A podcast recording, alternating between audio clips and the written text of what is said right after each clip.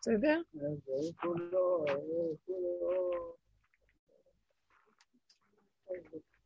טוב, אז אני התחלתי, נתחיל עכשיו עוד פעם, לא שיש התחלה ואין סוף.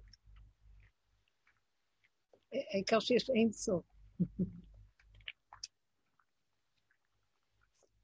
אה, התודעה שאנחנו, מה, מה שעשינו בדרך הזאת, בעבודה כל כך הרבה שנים, זה הכנה מדהימה למציאות של ימות המשיח.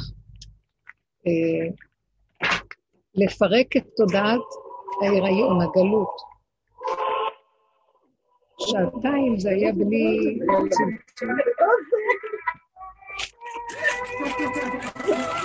כינור. מצאתי את זה שלא יישפך פה על השולחן.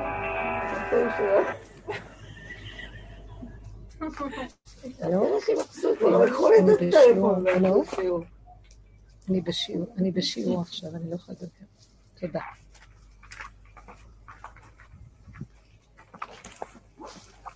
אז תודעת עץ הדעת היא התודעה של העולם. זו תודעה, כאילו שאנחנו חיים באיזה ביתן. העולם זה כמו קרקס. מיני ביתנים, כדורים, כל מיני גלקסיות, כל מיני תרבויות. יש, יש, אנחנו לא היחידים. אבל אולי בצורה של אדם, קצת אנחנו כן יחידים.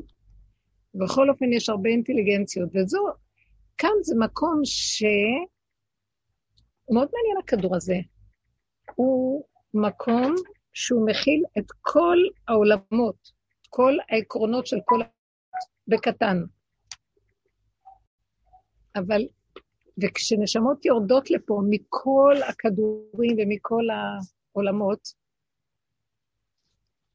אז הם צריכים לעבור, למה צריכים לעבור דרך המקום הזה? זה כאילו אם אדם רוצה לעבור למדרגה אחרת, מהמדרגות שהוא נמצא בכדורים השונים של היקום, אז הוא צריך לעבור דרך המקום פה. כי פה יש את כל האפשרויות. זה כמו נכון שארץ ישראל, יש בה 12 שבטים. 70 נפש של בני יעקב, שהם כנגד 70 אומות העולם. ארץ ישראל כנגד שבע ארצות אומות העולם, פלוס שלושת האומות הגדולות, קיני, קניזי וקדמוני, אדום, מואב ועמון, שמסמלים את העשר. עשר, השלמות של כל מה שיש ב, ב, ב, בעקרונות, עשר הדיברות, עשר הספרות, הכל חוזר על עצמו. מספר עשר הוא שלם, ואחר כך ההמשכיות היא חוזרת על עצמה שוב ושוב. זאת אומרת, כאן זה המקום שיש בו את הכל. וכשיורדים לכדור הזה, מתגלגלים לפה, אז חוזרים לפה כדי לקבל אפשרות להשתנות מהמקומות שבאו מהשורשים שלהם. כי כל שורש, כל נשמה שבאה מאיזה שורש שהיא חלקי, אתם מבינים מה אני מדברת?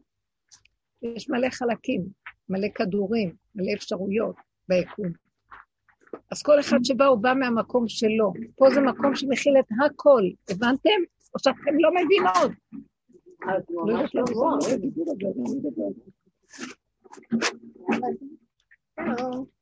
שלום וברכה. אז עוד פעם אני חוזרת. כדור, אני חייבת להתחיל ככה, יש לי, הוא שם לי בפה את הדיבור הזה, עכשיו לא יעזור לכם כלום. תקשיבו עד שתהיו חייבים אה, לקבל מה שאני אומרת. אני, אני אומרת לעצמי, מה אנחנו עושים פה בכדור הזה? אנחנו, תדעו לכם שזאת האמת. זה כתוב גם בספר הגלגולים, זאת האמת בעצם. יש מלא כדורים וגלקסיות בעולם, יש כל מיני עולמות, נכון? אה, שישים הם המלאכות ושמונים פילגשים, ועלמות אין מספר, אין סוף עולמות. אחת היא עונתית אמיתית. כדור הארץ הוא יחידי שיש בו חיים באמת. חיים כמו שאנחנו. חיים כמו שאנחנו. מה פירוש? הוא מכיל את כל העקרונות שיש בכל העולמות. אם כל העולמות, תגידי מאדים, הנשמות שם רק מסוג מאדים. אה, כוכב, הנשמות שם רק מסוג של כוכב. אינטליגנציה מסוימת שקשורה לכדור מסוים. אם נחקור, אפשר, אפשר, יש החקירות הזה. מה סוג האינטליגנציות? בוא נגיד, המאדים אה, הוא טיפוס של אה, חימה, פחד וחימה, fear and flight, כן? וככה הוא מלחמתי. כוכב הוא כוכביקו, הוא זריז וחכם, הוא סביב השמש מסתובב מהר, והוא מאוד גבוה, והוא קטן, והוא חושב את עצמו שהוא גאון, אבל הוא כזה טיק טיק טיק טיק טיק, אבל הוא לא מספיק עמוק, הוא רק יונק ככה מה... לא חשוב, אני לא נכנסת עכשיו לכל התארים, אבל כל אחד הוא משהו נפרד. עכשיו, הכדור פה מכיל את כל העקרונות. כל כדור, כל כוכב לכת שולח פה את, ה, את הנציגים שלו לפה. אז יש פה טיפוסים של מאדים, ויש טיפוסים של כוכב, ויש טיפוסים של נוגה, ויש טיפוסים של, של uh, ירח, ויש כל מיני טיפוסים, שבתאי, וכל מיני. למה הם באים לפה הנשמות? כי מאחר ופה יש את כל האפשרויות, אז רק פה אפשר להתקדם מאיפה שהם היו שם. אתם מבינות מה אני אומרת? להגיע לתודעה יותר מפותחת ולהתרומם ולקבל שינוי. כי אין שינוי בכדורים שלהם, אין אפשרות שם להשתנות. למה? כי מאדים זה תמיד יהיה מאדים, ונוגה תמיד יהיה נוגה, וכוכב תמיד יהיה כוכב, וצדק תמיד יהיה צדק. זה מאפיין אותו, הצדק הזה צדק תמיד. פה יש הכל, זה כאילו הנציגויות של כל הזה באים לפה. כדור הארץ. זה כמו ארץ ישראל. ארץ ישראל, שיש בה את כל 70 נפש של בני יעקב, שהם כנגד 70 אומות העולם. שבעת העמים של כנען שישבו כאן, וגם אדום, אה, עמון, מואב, אה, קיני, כניזי וקדמוני, זה עשר, עשר העקרונות של הבריאה. שזה חוזר על עצמו, העשר זה היסוד השלם, החשוב, שחוזר על עצמו אחר כך עוד פעם. גם האחד הוא רק אחד שחוזר על עצמו עוד פעם, אחד ושתיים. שתיים זה עוד שתי אחד, שלוש זה שלוש אחד וכן הלאה. אבל עשר בכל אופן זה מספר שהוא משלים עשר הספרות, עשר הדיברות, ועשר מאמרות נברא עולם. שימו לב, זה העקרונות של הבריאה. הכל פה, כולל הכל פה, כל העשר נמצאים. עכשיו שאנחנו באים, כשהנשמות יורדות לפה, אז הן באות כדי להשלים את מה שחסר להם, לקבל התקדמות. אשרי מי שזוכה להגיע לפה. שמעתם? אתם לא יודעים להעריך איפה אנחנו נמצאים. עכשיו, כשמגיעים לפה, אומרים להם, מה אתם חושבים שאתם באים פה כדי לקבל אה, מה? אם תבואו לפה ותחיו פה, אז uh, תעברו את הגלגול פה, תקבלו שינוי. ואולי תתקדמו לכדור אחר, או תרכשו איזו שלמות בצורה אחרת, תציע אתכם מהיסוד הקודם שהייתם תקועים בו, כי זאת הייתה האפשרות היחידה שהייתה לכם. אבל כדי להגיע לשינוי, אנחנו צריכים להעביר אתכם דרך תוכנית, שאם אתם עוברים אותה, כמו שנקרא מסלול, אה, איך קראנו לזה מסלול?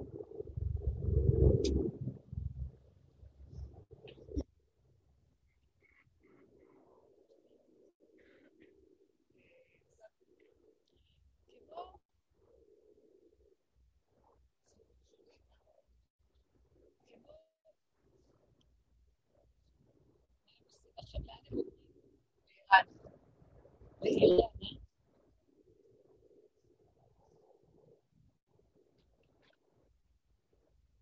בכוונה מתחילה את הדיבור הזה, תקשיב, סבלנות. כשהם באים לפה, אומרים להם, לא סתם לבוא לפה, אתם צריכים לעבור פה את הגיהנום. אבל פה יש לו את כל השלמויות. כן, התוצאה זה שתקבלו מה שאתם צריכים, אבל כבן אדם שיוצא מפה אחרי שהוא גומר את התהליך הנכון שלו והוא זוכה,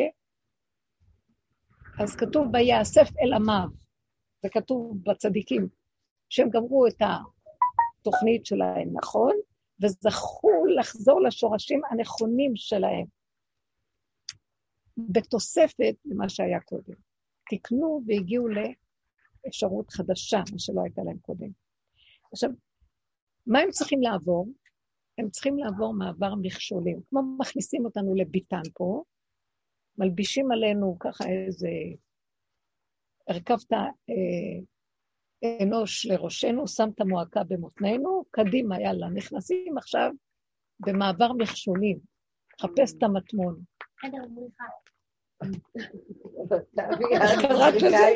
איך? חדר בריחה יש. רגע, רגע, אם את בורחת את מפסידה. לא, זה מה שאני בדיוק רוצה להגיד. אתם, הוא אומר לנו, אתם צריכים לעבור כאן, מהו המעבר הזה מכשולים? תודעת עץ הדעת. מה עשינו בדרך הזאת שנים? חוקרים, מה זה הביטן הזה? אנחנו לא צריכים להגיד, טוב, באנו כאן כדי לעבור, לתקן ולהחזיר את ה... לקבל כאן משהו. אומרים לנו, אתם לא צריכים לדאוג לתוצאה ומה אתם מקבלים. את המכשולים, תכירו את הפגמים, תכירו את המנגנון של התוכנה הזאת, שאתם נמצאים בתוכה, וכשאתם מכירים ועובדים נכון, זה סוד מאוד גדול. מתוך המכשול אתם מוצאים את המטמון. כל הקמומיות שאתם מסתובבים מאחוריה, שם הנקודה שאתם מלקטים את היהלום. הנה היהלום, הנה היהלום. מתוך החושך יש אור. מתוך הפגם יש את היתרון, מתוך החיסרון, היתרון. זה לא תגמרו ואז תקבלו. דרך המעברים אתם מלקטים, נניח גמרתם את זה, ליקטתם נקודה, שמתם בסל. גמרתם את זה, ליקטתם, שמתם בסל. התודעה הזאת היא קשה. היא תודעת דמיון. היא לא קיימת. זה הכל עלילת דברים, מזימה מאוד נעלמה. ואנשים באים לכאן, הנשמות באות לכאן, מתלבשות בגופים, והמטרה, מכניסים אותם לביתן הזה, והמטרה שמכניסים אותנו פה לעולם, זה שנזכור למה באנו, כדי שנבין שאנחנו פה באיזה מהלך, שזה לצורך משהו, על מנת שבסוף יהיה התכלית שרצינו, לעבור דרכה, זה מעבר. רק פה אפשר לעשות את זה, כי כל העשר נקודות שאנחנו מחפשים, העשר אה, חתיכות של חמץ ששמים בפסח של הארי הקדוש, נמצאים שם, אתם צריכים לשים אותם בסל. הרבנית, למה אבל השכחה? למה לא זוכרים את המשימה? בדיוק, רק רגע. זה חלק מהמשחק. אם את תזכרי מראש, אז את תלקטי, תדעי איפה נמצאים הניצוצות. זה גם חלק מהתעלומה, שאת צריכה גם להיכנס לכאן.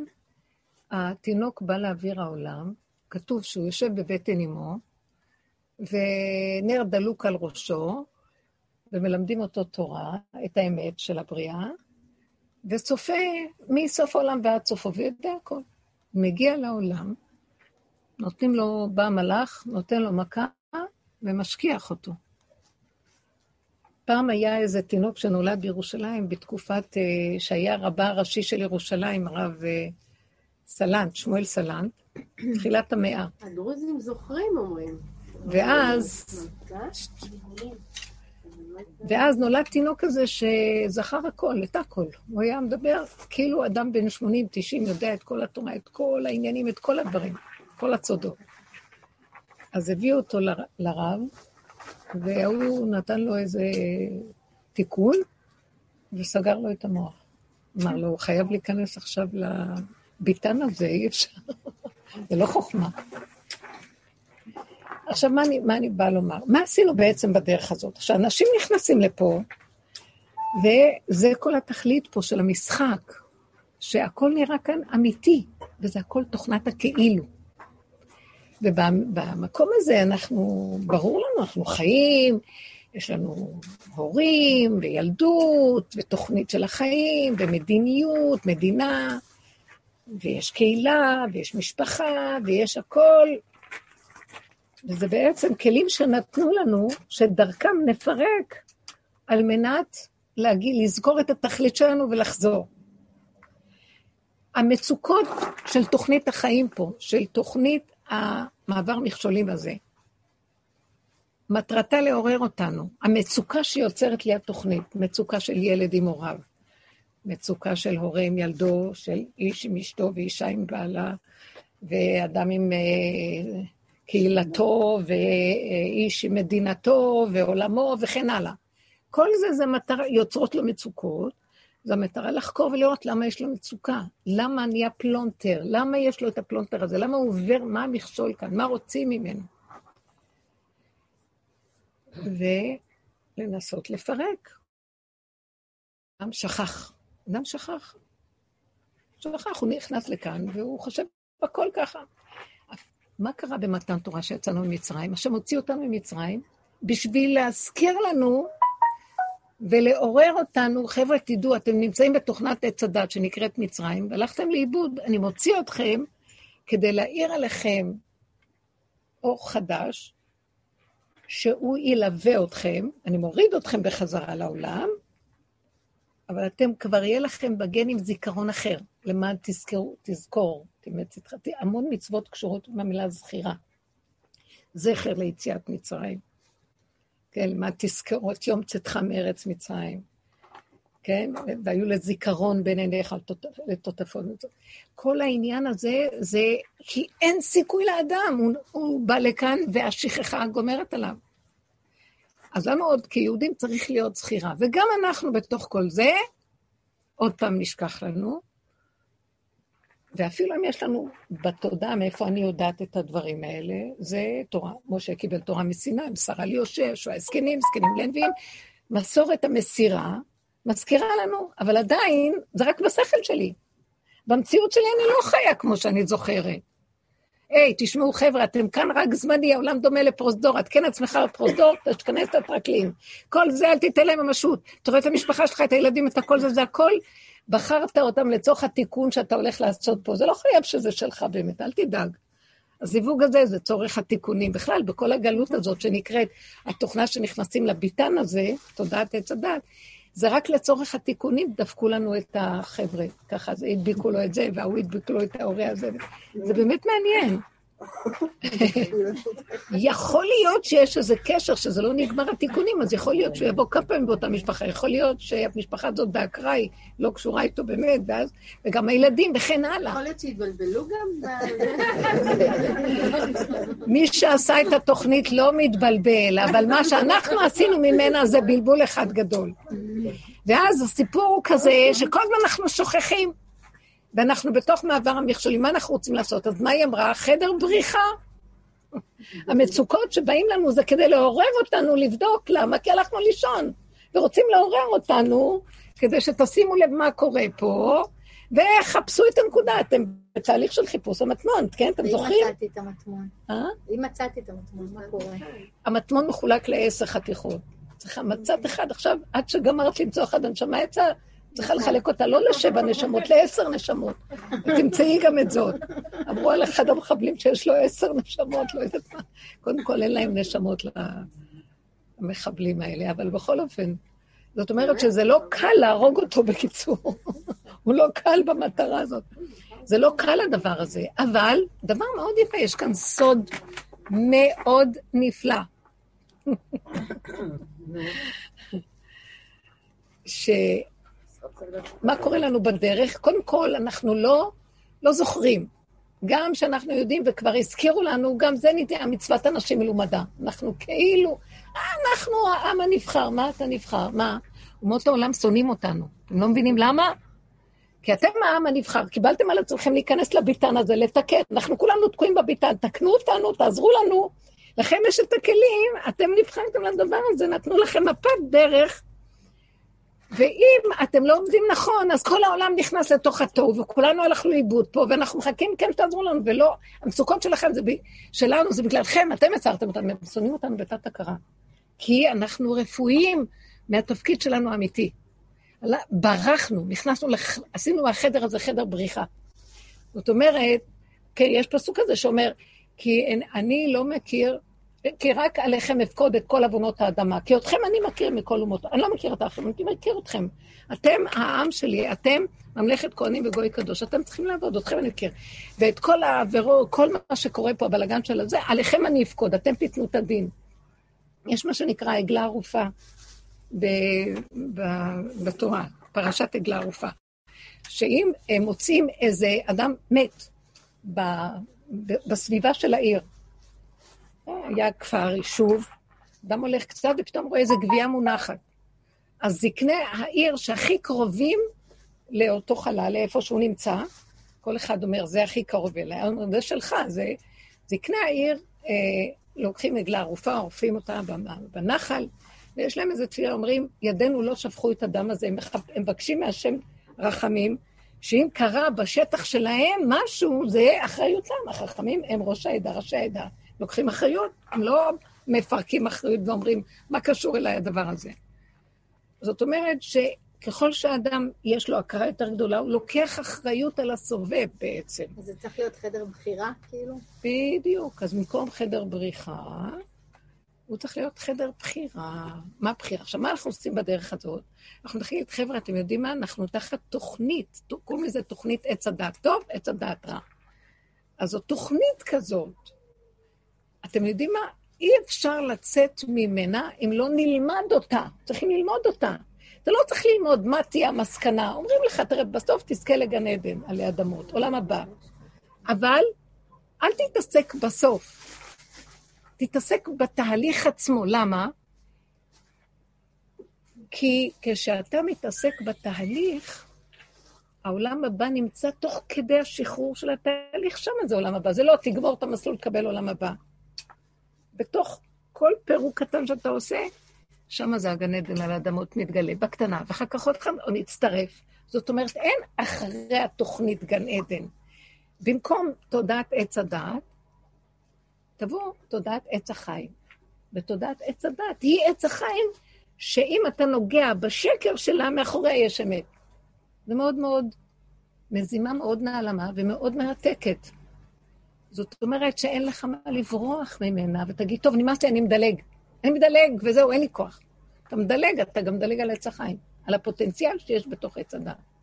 ועל זה אמרו חכמים שאינו דומה אור שבא מן האור, לעומת אור שבא מן החושך, כי יתרון האור שבא מן החושך. כי דווקא מהחושך תוציאו לי את האור. ואבן מה הבונים, היא-היא שהייתה לראש פינה. ומאז יצא מתוק, ומי שאמר לשמן שידלוק, יגיד לחומץ וידלוק, וזה הג, הגדלות פה. וזו תוכנית מאוד מעניינת. עכשיו, מה שעשינו פה, שמתם לב בדרך בתוכנית הרבה שנים, פשוט שמנו עליה פנס והתחלנו ללמוד אותה. מה היא בעצם, מהי התוכנית? מה, מה הסיכונים שלה? מה זה התוכנית הזאת? למה היא כל כך מסובכת, מסורבלת? מה... היא יוצרת מסך מבדיל בינינו לבין האמת. היא שקר, היא דמיון, היא ריבוי, והיא משלה אותנו. באמת אין ריבוי. העובדה שמאחורי השקר יש אמת. אז אין באמת שקר. זה לא יכול להיות שיש שקר. אתם מבינים מה אני אומרת? אין שקר ואין כלום. האמת תמיד קיימת, רק יש כאילו שקר.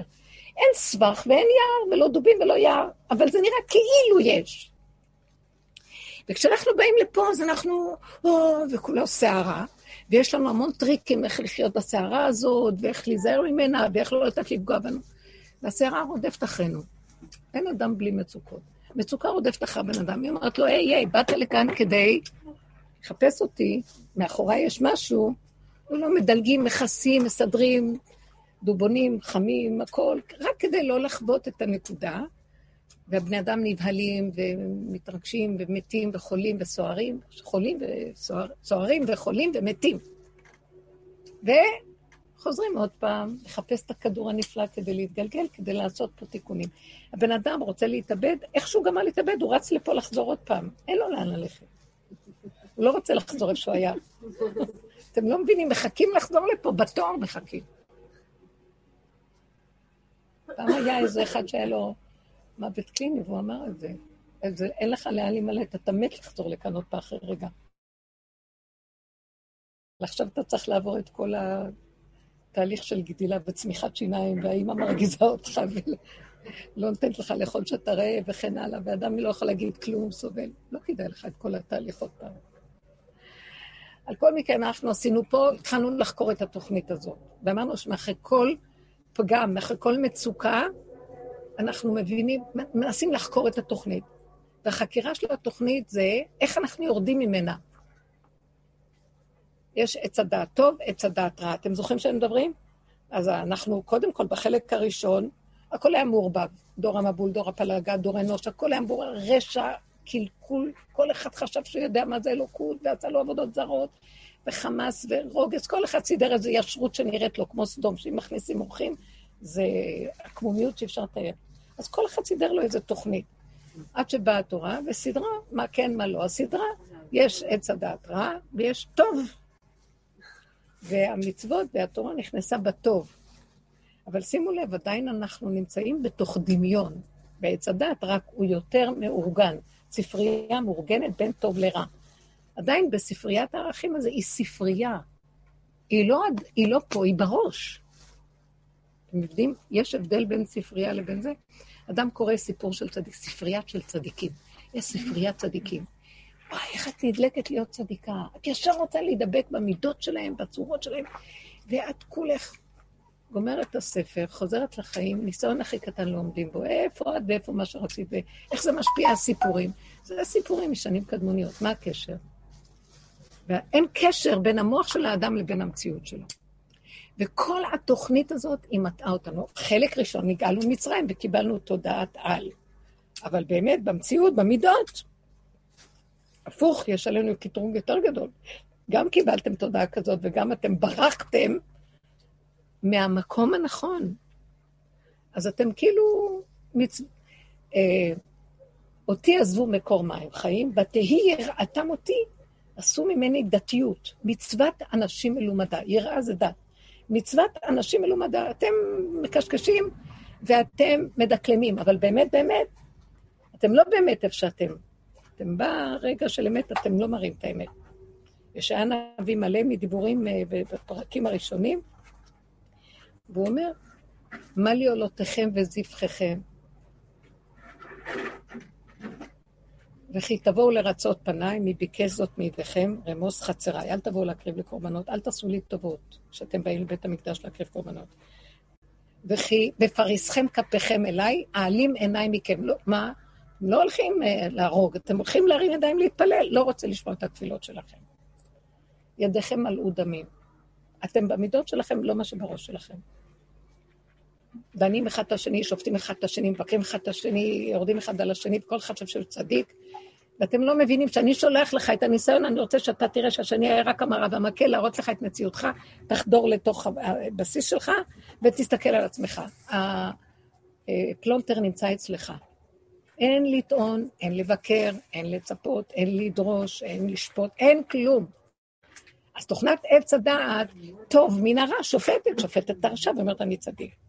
אז תחילת העבודה הייתה כזאת, כן, אנחנו קודם צריכים לברר מה טוב ומה רע. מה מותר ומה אסור, מה טהור ומה טמא. מה פסול ומה כשר ומה פסול, כן.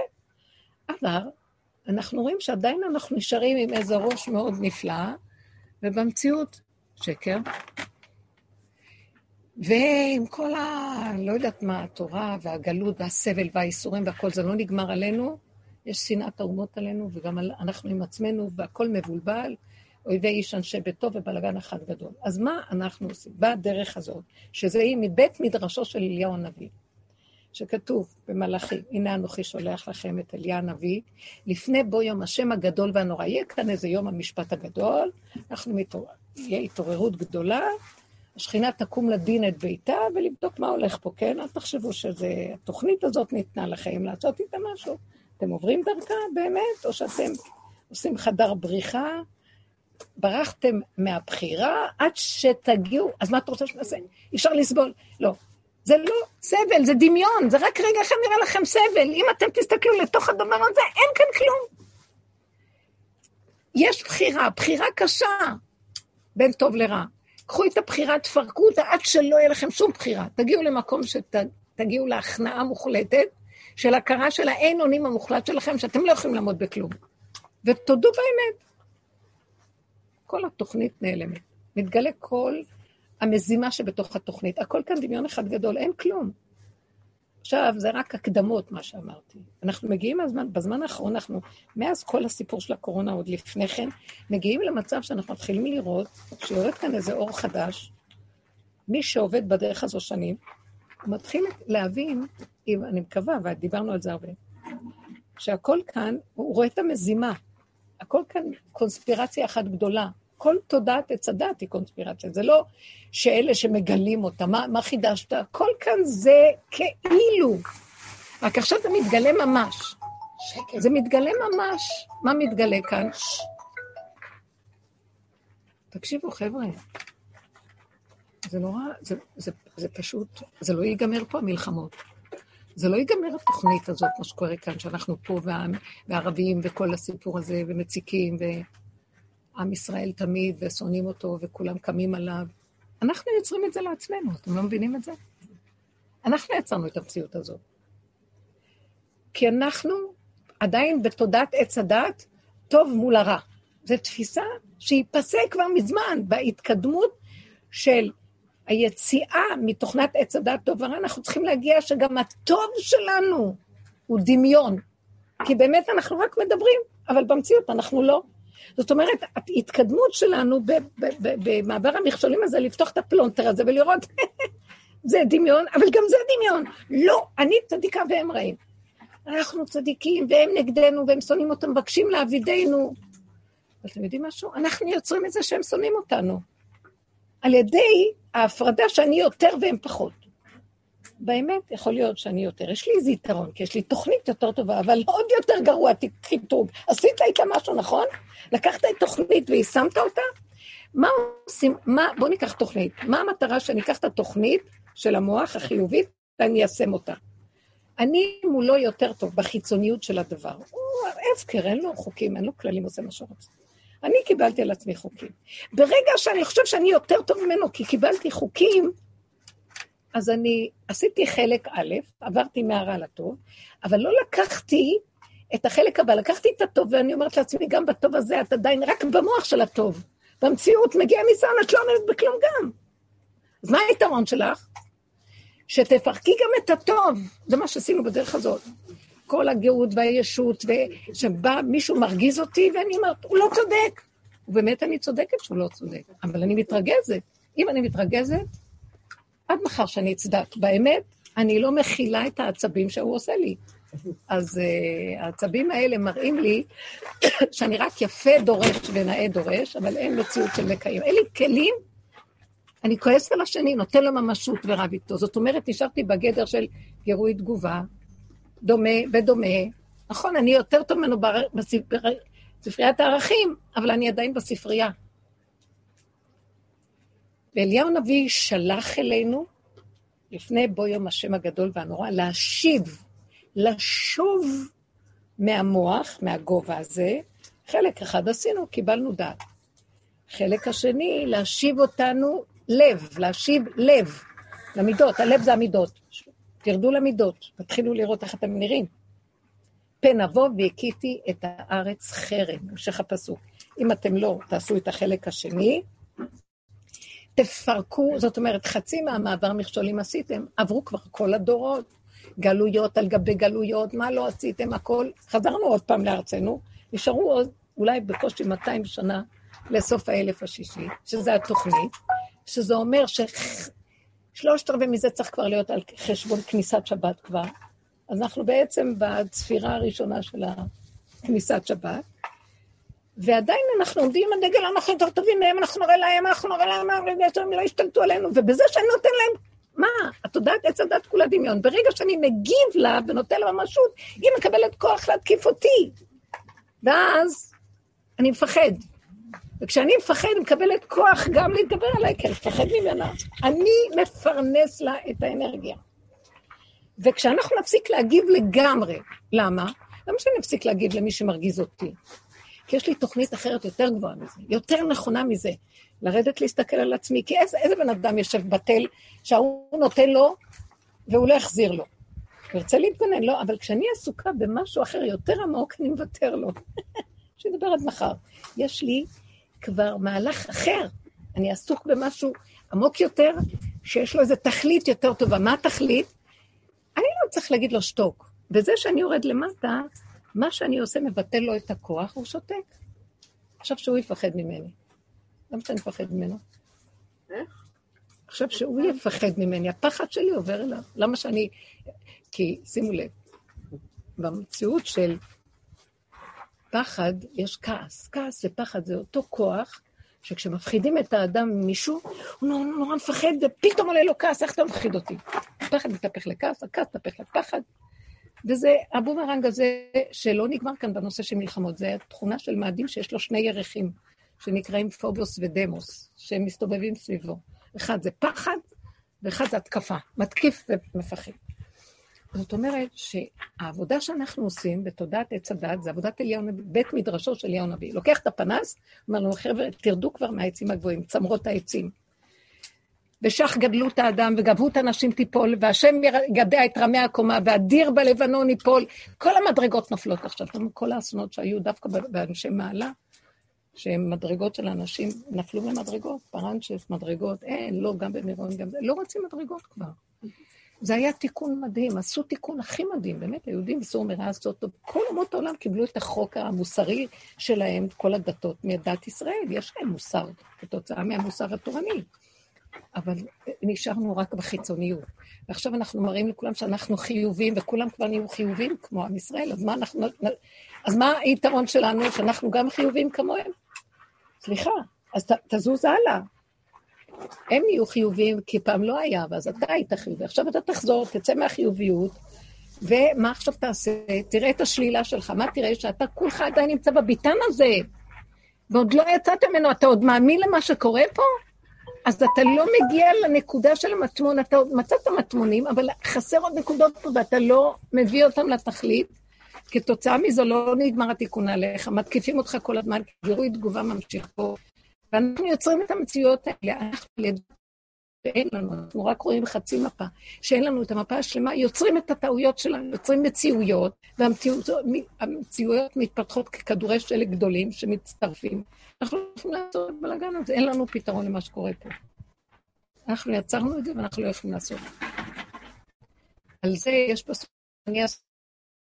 אני אמלט. איך על ידי זה שאני ואני אדע ואני אסתכל, ואתוך את האנרגיה שלי משם, ואני לא רוצה להגיב כמו שאני מגיב כרגיל.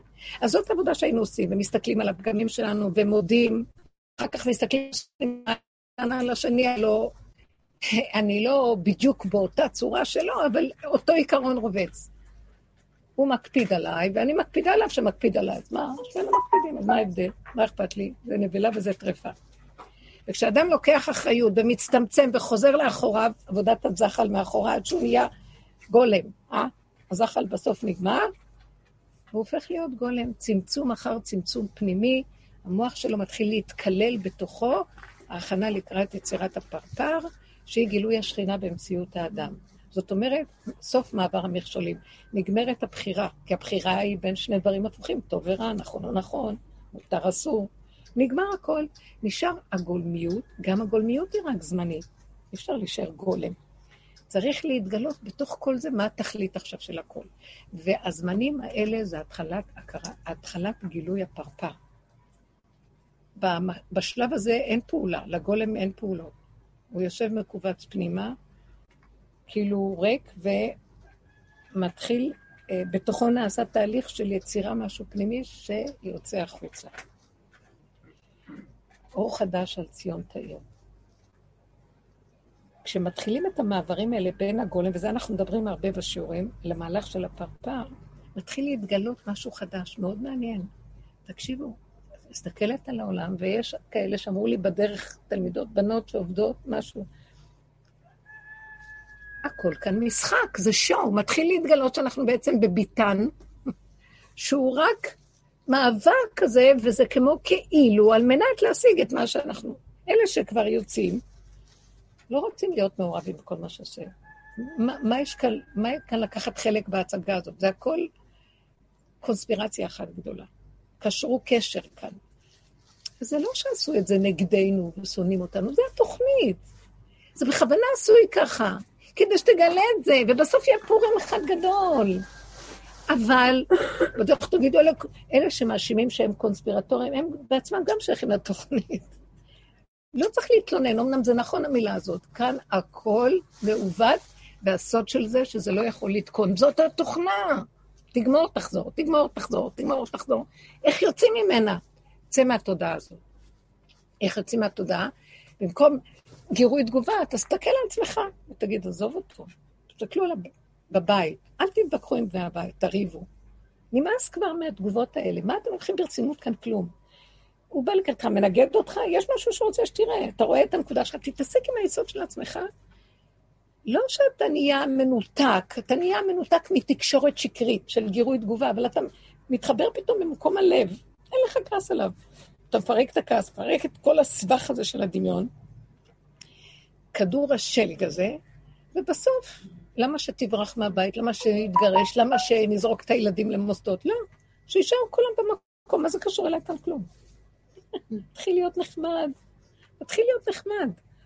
מה, מה אתם מגיבים? מה אתם לוקחים ברצינות החיים? לאט לאט מהבית זה כבר נהיה מדיני. מה אני לוקחת ברצינות? לא הלכתי לבחור, מה יש לבחור פה בכלל? מה יש כאן לעשות? להגיב. קורונה. מה יש כאן קורונה? אין כאן שום דבר. אה, אה, המציאו שם. יכול להיות שזה יכול לקרות, שנותנים ממשות למשהו, זה מתגשם, ואז המציאות נהיית מקובעת. אני לא רוצה להישאר למציאות הזאת, זה מתחיל מהמוח. אז אין כלום. בוא נגיד שכן הרגשת לא טוב, תלכי לישון קצת, מה קרה? תאכלי משהו, תשני, תנוחי, יום לימן, הכל יסתדר. וואו, מה שעשו מזה מחול שדים, זה היה בית משוגעים פה. פתאום יום אחד זה הפסיק, יש בחירות. אחר כך, אה, יום אחד נהיה פה מלחמה. למה? כי צריכים אה, לבחור ולא יסתדר לבחור ממשלה. צריכים להתעסק עם משהו. זה משהו מעניין שרוכש פה. תקשיבו, אני לא מבקרת ושופטת, אני פשוט מתבוננת וצוחקת, זה נורא נחמד, זה משחק. יש כאן הצגה אחת שלמה מה שקורה פה. תקשיבו, אני, זה בושה להגיד, זה לא יפה להגיד, אני אגיד. ולא אכפת לי לראות לכל עבר. אין מלחמה, אין כאן כלום. הכל כאן כאילו. זה נשמע לא טוב. אנשים מתים. כאילו מתים, אתם לא מבינים? זה לא יפה להגיד את זה, אבל אין כאן כלום, אנשים רק מתים, הם כאילו יוצאים מהחדר הזה, הולכים, חוזרים בחזרה. אסור לנו לפחד מכלום, אסור לנו להתרגש מכלום, אסור לקחת ברצינות כלום. כאילו כל, כל החיים, אנחנו רק מנסים לחיות ולהתגונן כדי לחיות, בסוף כולם במילא מתים. אז למה אנחנו עמלים כל כך להתגונן ולסדר את החיים? אני לא אומרת שאנחנו נפקיר את עצמנו, אני, אני אומרת רק, רגע אחד קטן, שיהיה לך נחמד ושלא תיפגע מכל מיני משוגעים מסביב. אבל לקחת את זה נורא ברצינות, את אשר יגור אותי, מרוב שאתה מפחד, יבוא לי. אז בשביל מה אני צריכה את זה? הכל זה במוח. תודעה מקולקלת, מעוות, לא יוכל לתקון. תרדו ממנה, תחיו רק למטה. מה למטה? לערוף את הראשים. את התודעה זה החשיבה, לא לחשוב ולא לערער ולא כלום, פשוט לחיות. איך לחיות? יש לי רק נשימה אחת, אין פה חיים. איזה חיים יש לי, אדם כאן מתחיל להשקיף, איזה חיים יש לי, למה אני חי, מה התכלית של החיים? הלך לאיבוד. סליחה, אין כאן חיים, יש רק נשימה אחת. ואם אתה מגלה את הסוד של הנשימה הזאת, שם נמצא המטמון, וגמרת את כל הסיפור של כל הסבך הזה של התוכנית הזאת. זה כבר לא אתגרי אה, לחפש את המטמון. הנה הוא, אני נושם טוב לי ואני לא במצוקה, ואין לי צער, אין לי כעס על אחד, אין לי כלום. גן עדן עלי אדמות. רק רגע אחד שווה לי כל העולם. אני יודע מה עוד רגע? אם אדם הולך ככה, הוא לא מפחד מכלום. עכשיו, אדם שהולך עם תוכנת עץ הדת, כל הזמן הוא חי בפחד. מכאן יבוא לו זה. פחד הקיום, פחד הילדים, פחד הערבים, פחד המחלות, פחד, פחד. מת, הוא חי מת. הוא לא באמת חי. הוא מת מהלך. אדם שהמית את המוח שלו, הוא נקרא חי. מת שחי, ויש חי שמת.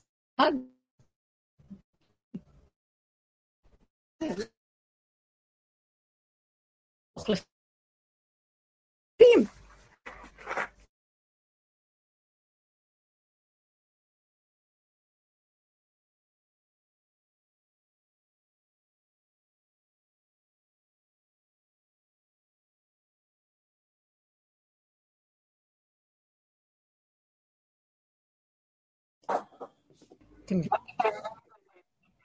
לא שומעים? לא חשוב, אה, העיקר שומעים. שרואים אותי. אני לא- שומעים, שומעים. לא קיימים. שכן.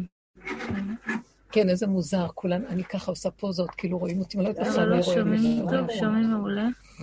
עכשיו, עכשיו שומעים טוב, כן, מקודם לא שמעו.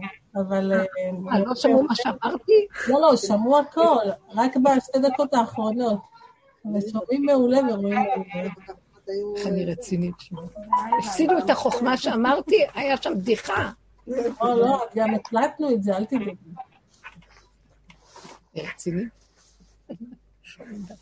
חבר'ה, זה מה שעשינו פה, נכון? תמי, כמה דיברנו על כל מיני מעברים שעברנו, ופה הבוסית שלי בעבודה, והזה שלי, והילד, והבעל, והחיים, והכל זה רק סיבות ואמצעים ומקלות ומראות להראות לי את עצמי כדי לחפש את הנקודה, כדי לפרק אותה. לא לישון על מצוקה, לא לנשום רגע, לא למשוך את המצוקה יותר מרגע. טיפש מי שעושה מהמצוקה, מהחיים מצוקה. איך כתוב בפרק תהילים ס"ח? אה, מושיב יחידים ביתה, מוציא אסירים בכושרות. מי שרוצה עושה מהחיים בכי, מי שרוצה עושה מזה שירה. מה אתם רוצים לעשות? יאללה, חבל על החיים. המזימה מאוד נעלמה, הנש- הנשאות, הנשמות יורדות לפה ומכניסים אותן לביתן, כי זה התוכנית, חייבים לעבור את הביתן. ויש אחד שיזכור את זה קודם, או שהוא תופס את הנקודה, ויש אחד שיעבור את הכל, ידחוף את הראש בקיר 50 פעם ולא יקלוט, ויחזור עוד פעם להתגלגל פה, ועוד פעם ועוד פעם. ואנחנו כמה פעמים דיברנו, ואמרתי לו, אם אתה תחזיר אותי להתגלגל, כי אני עושה עבירות, אני אומרת, עצם זה שחיים בתוכנה הזאת, מה זה עושים עבירות? אנחנו מפספסים את היציאות. מה זה אה, חטא? מחטיאים את השביל הנכון. אני עושה חטא, אני מחטיאה את השביל כי אני לא רואה נכון. המוח שלי מטעה אותי, הבחירה שלי לא טובה, אני, יש לי ריבוי אפשרויות, וזה האיסורים הכי גדולים, כי אולי זה יכול להיות זה, ואולי זה, ואולי זה, ואולי זה, כאשר אין בכלל שום אפשרויות. אין אפשרות. יש רק נשימה, אם לא היינו חושבים, ילד קטן רואה מה הוא צריך לעשות. אדם מבוגר אומר, לא, לא, צריך לחשוב.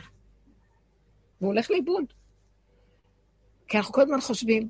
עכשיו, אם הייתי ישר רואה, אז הייתי פועל לפי הראייה שלי. כשאני לא, אני פועל אחרת, ואז אני צובר, ואני מחטיא את הסיבוב, ואז אומרים לי, טוב, אז תחזור לגלגול אחר, תתקן את החטאים. אני אף פעם...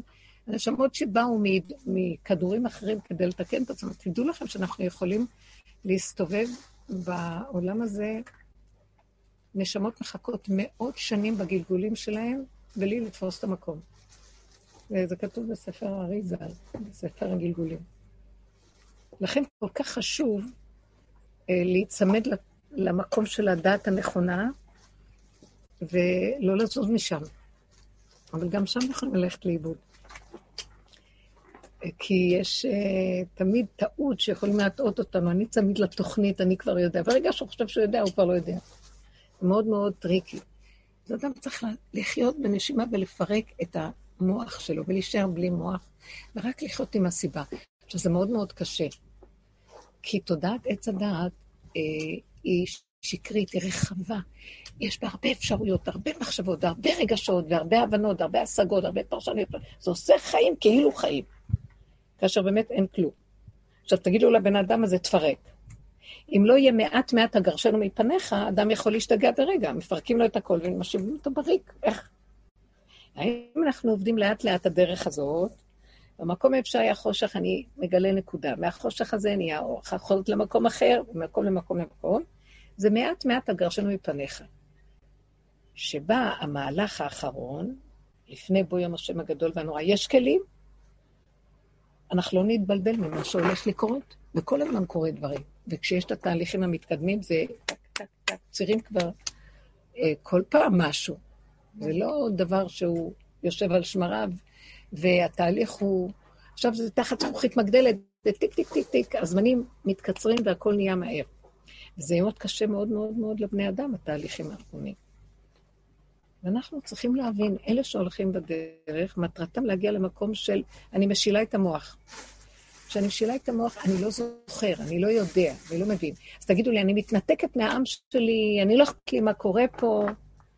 מה יועיל לבן אדם? אני, אני לא צוחקת על זה כלום. מה מועיל לבן אדם? בואו ניקח שני אנשים. אחד שבתודעה הרגילה, אבל בחיובי, ואכפת לו מהעם שלו, והוא בצער, והוא שומע מה, מה אמרו בחדשות, אוי, קרה שם משהו, זה נפל שם, קרה שם, זה לא קרה שם. מה הוא מועיל לעומת אחד שלא יודע? וכשהוא לא יודע, הוא חי, הוא לא שהוא לא יודע, הידיעה שלו מאוד מצומצמת ומרוכזת. החדשות תגיע עד אליו. לא צריך לפתוח חדשות כדי לשמוע מה קורה. מישהו יגיד פה, מישהו יגיד כאן. רגע קטן שיש לו של מצוקה שהוא עובר פה, אז המצוקה שלו, שהוא עושה איתה עבודה, להעלות אותו לעל שם, לא להתרחב, להגיד לו, אני לא יכול להכיל כלום, אני גולם, לא יכול להכיל, אני גבולי. המוח זה דמיון רחב, כאילו הוא חושב שהוא יכול. אז תעמיסו. אלה שמורידים את המוח, הם חיים את הרגע, כמו ילד קטן, לא יכול כלום. אז השם מוכרח להחזיק אותו, ולשמור עליו ולטפל בו. אז אם הוא צועק את הצעקה שלו, הצעקה נשמעת. כי אין לו יכולת להכיל יותר מזה. משה רבנו התפלל על מרים. אנא כל רפן עלה, מהצרעת שלה. אהרון ביקש שיתפלל עליה. מה הייתה התפילה שלו? זו אחותו, תרביץ תפילה, נו מה? מה זה הנקל רפן עלה? והלך לדרכו לעשות את העניינים החדשה האחרים שלו. הוא אמר, אני, זהו, זאת התפילה שלי, זה מה שיצא לי, זה מה שיש. וזה ריפא אותה. כי הכל היה בתוך זה, בקטנות, צמצום וריכוזיות של אמת הכי פשוטה. מה צריך עכשיו 50 150 תהילים ו-80 יום בכותל ולא יודעת מה. והזדהות, כל הזמן... הזדהות, וזה... כי מה עושה זה לעומת זה? אז זה יש לו דמיון של שייכות, זה דמיון. בתודעה של עץ הדת, בביתן הזה, הכל דמיון, הכל כאילו, ואז הוא חושב, אני מתרגש, אני שייך לעם ישראל. מה הועיל לעם ישראל? לעומת זה, שירד מהמוח הזה, יצא מהביתן, אבל הוא כן עדיין נמצא שם, והוא רואה. הוא מבקש רחמים על מי? על החולי שלו. אני לא מכיל תוצאה אחת שאם אני אדע שיש פצצות, אני מת מפחד, לא מכיל. באותו רגע, התפילה הזאת, זה כאילו כל ישראל נכללים בדבר הזה, אתם לא מבינים? אחד מכם יניס אלף, ושתיים רבבה, אתם מכירים את הפסוק הזה? אחד, נר אחד, נר למאה. אחד שהוא חי נקודת אמת של צמצום.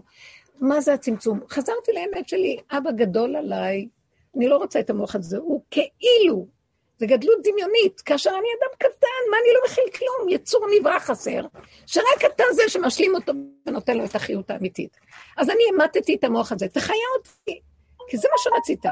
פה מתגלה חי החיים, ובשביל זה האדם יורד לעולם הזה, כי מפה, כי מציון תצא תורה. מה, מהנקודה הזאת יוצא, יוצא אור אלוקי, שמחזיק את הקטן הזה, והקטן הזה, הקטן הזה, הננו הזה, זה החלקיק של האטום, השכינה אוהבת אותו, מתגלה עליו. דווקא את הכלי הקטן המרוכז היא צריכה. מעט המחזיק את המרובה. זה מה שהיא רוצה, השכינה. היא שונאת את הגדלות של המוח, כי זה דמיון, זה שקר, זה אמיתי. אז היא אוהבת את האמת הקטנה הזאת, ומזה היא מתגדלת, והיא עושה את האדם גדול, לא שהאדם נהיה גדול מעצמו. כל אלה שהקטינו את עצמם, השפל עצמך, אומר הרמב"ן באיגרת שלו, והנה, עשך מקום, השם יגדיל אותך. אבל אתה תישאר בכלי הקטן, כי זאת האמת לאמיתה. אבל העבירו אותנו דרך הביטן הזה, ונתקענו שם, וכל אחד חושב שהוא איזה הר של משהו. וכל האיסורים והכאבים באים לנו רק מהדמיון הזה. כי אם לא סידרו להר הזה את מה שהוא חושב שמגיע לו, אין לו חיים. הוא מאוים, מת מפחד. למה הוא מפחד? אם הוא הר כל כך גדול ויכול, למה הוא מפחד? הוא רק מדומיין שהוא הר. והוא קטן, אבל הוא חושב שהוא הר. וכולנו חיים ככה בתודעה הזאת. והגיע הזמן שנפסיק כבר, לא? אז המהלך החדש הוא להודות באמת, להישאר בקטנות, לרדת מכל המדרגות האלה, ולהודות באמת הפשוטה. עכשיו, באמת הפשוטה זה נראה כאילו לא אכפת לי מהעם שלי. אין לך, אין לך עזרה יותר גדולה לעם הזה מאותו אחד, זה הבחינה של משיח. הוא, הוא אדם כזה, שבזכותו כל העולם ניזון. רבי חנינא ניזון מכף חרובי משבת לשבת, וכל העולם אוכל בזכותו. כל השפע שבעולם יורד בזכות זה. הצמצום הקטן הזה מכיל שכינה, כי השכינה אוהבת את המקום הזה, היא רוצה את הקטנות הזאת. ושך גדלות האדם, חייבת ליפול גדלות, גדלות האדם. והגבהות של האנשים חייבת ליפול. והדמיון הזה, ויפלו כל המדרגות. יש נבואה שמדברת על נפילת המדרגות. הכל ייפול. מה יישאר? האמת לאמיתה בקטנות, וכולם יודו. מה יודו? שאין כלום, אין כלום, אין כלום, יש רק רגע. אתם יודעים מה? מה מרגיש לי פה? שהכל זה רק הצגה. מתחיל ליפול משהו, ומאוד ברור שכאן זה הצגה. זה הצגה, זה נשמע לא טוב, מה? זה הצגה מה שקורה פה. זה שור אחד גדול, ואל תיקחו ללב ואל תתרגשו. רק תבקשו רחמים. אני אומרת לו, אבא'לה, זה הכל הצגה, אין באמת עולם כזה, זה דמיון. הביתן הזה, מתרחשים בו המון אירועים. למה מתרחשים אירועים שמה? לא מפי עליון, מפי עליון לא תצא הרעות והטוב. מי מסדר את ההתרחשויות האלה? הבני אדם מהטעות של השכל יוצרים מציאויות, ומועדים אחד באחיו, ומתקבעות מציאויות ועובדות. הטעות מתרחבת, וזה אל חזור, עושים שטויות. אי אפשר, אי אפשר לתקן את מה שזה מעוות כבר לא יוכל לתקון. אי אפשר לתקן את מה שקורה פה. אה, מי זה שיתקן את זה? מי שיקום ויגיד, אין כלום, אין כלום, בואו נתחיל מחדש. יש משחק כזה, פוס, בואו נתחיל מחדש. אין כלום. עכשיו, אז הוא לא יכול לעשות את זה במדיניות הכללית, זה וירטואלי. הוא צריך לעבוד עם עצמו. לא לדאוג, לא לחשוב, לא להתבלבל, לא כלום. דלת אמות, וכל היום הפה שלו פתוח להגיד תודה בדלת אמותיו, ולבקש רחמים. למה הוא צריך לבקש רחמים? כי רגע הסתרת פניך, הייתי ניבל, כי אני עדיין בתוך הביטן הזה, ואני יכול כל רגע לטעות, אני מסביב אנשים, אמנם אני בצמצום, אני כבר לא פותח את המוח ומסתכל בחברה והעולם, וכל מוצאי יהרגני, וכל דכפין יטב יאכל אותי. לא, אני חי את הסכנה שלי, אני חי בצמצום, אני כבר מפחד, אני רואה את הדמיון שמה שהוא עושה לי, ואני נשאר קטן. אבל עדיין אני בעולם, וכל רגע אני יכול לצאת שם. המקום הזה, האדם מהסוג הזה, השם מחפש אותו. אה, מדוע באתי ואין איש, השכינה אומרת, יש גילוי של אור, חפש איזה כלי לשבת עליו. אה, זה שהוא, יש לו כזה מצב, הוא פוטנציאל מצוין שיתגלו עליו, האורות האלוקים. גם, גם הגילוי הוא זמני, זה לא אף פעם יושב דווקא. זה רגע כזה, ועוד רגע כזה, ועוד רגע, אבל בין, הבן אדם הזה יש לו חיים יותר טובים מכולם. הוא יודע להגיד תודה. אין לו, זה לא שהוא יודע בשכל, הבשר שלו אומר תודה. איזה שלווה, איזה שקט. העולם לא שלי, זה גדול עליי, קח אותו, הביטן הזה, זה רק... זה מעבר, יצאתי ממנו. זה הדרך לצאת ממנו. להישאר קטנים עם הכרת הטוב שיצאנו, כמו יציאת מצרים. רק 25, 20 אחוז יצאו ממצרים. 80 נטמעו וישנו שם. זה נורא מסוכן מה שקורה. ועכשיו יש ברור מאוד גדול, כמו שאליהו צועק בהר הכרמל, מי להשם אליי? מי תופס את הנקודה ויבוא. תפסיקו להתבלבל מה שקורה, תפסיקו לברבר, תפסיקו להשתייך.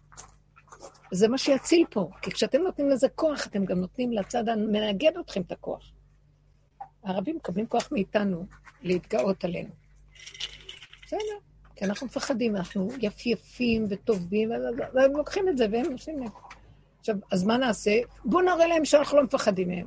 עזוב אותך. הם גם מזה יקבלו כוח. אחד יילחם באחיו, אני לא רוצה את זה. זה לא נקרא אחיו, אבל זה לא, זה לא לעניין בכלל. בואו ניתן למי שאמר והיה עולם, שיציל אותנו מהפלונטר שאנחנו נמצאים, כי אין, אין פתרון בפלונטר הזה. זה פלונטר של גירוי תגובה, זה לא יכול לעזור פה. אין אפשרות לצאת מזה. אתם מבינים מה הולך פה? אין אפשרות לצאת מזה, אין. מעוות לא יוכל לתקון. רק השם.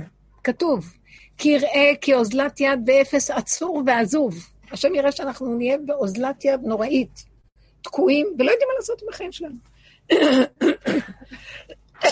אפשר להגיע לזה מתוך ייאוש של תודעת עץ הדת, כי מאמינים בה, ופתאום כאילו לא הולך לנו. זה לא פתאום. כל הזמן האמנו לעכשיו פתאום אתה רואה שזה... ממחישים לנו שאין מה לסמוך עליה, או לבוא על ידי הבחירה למקום שאנחנו מדברים. מהו המקום? אני כבר יודע שאין מה לסמוך על התוכנית.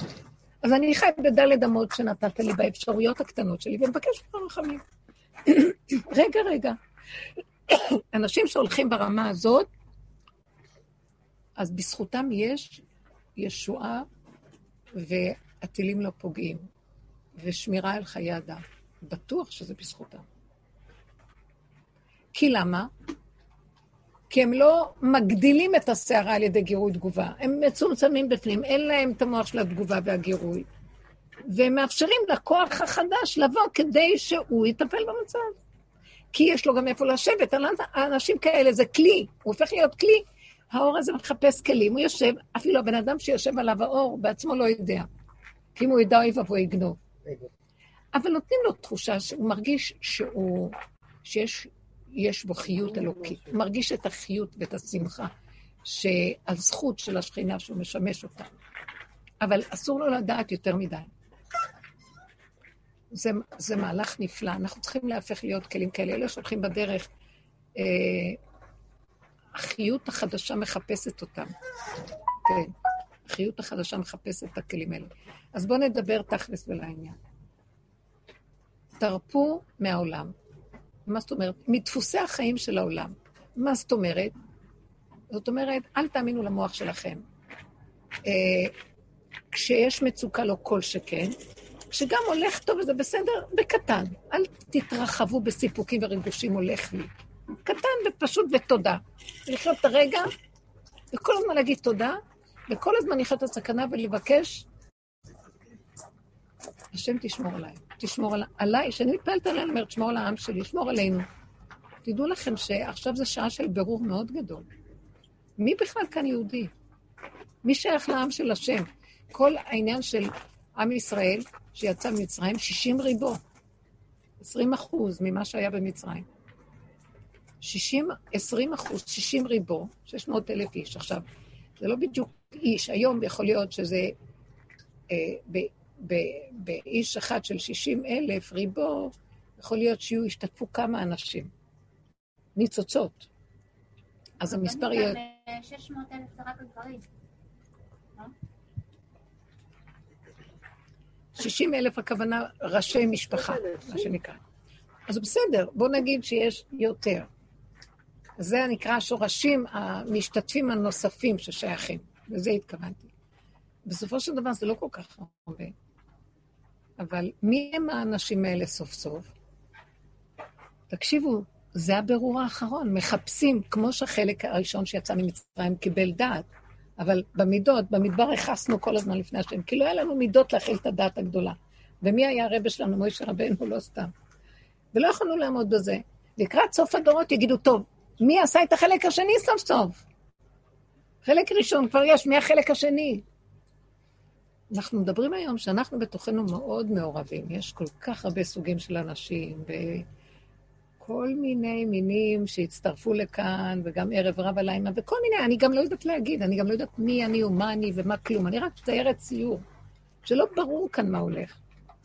אבל דבר אחד יותר ברור לי.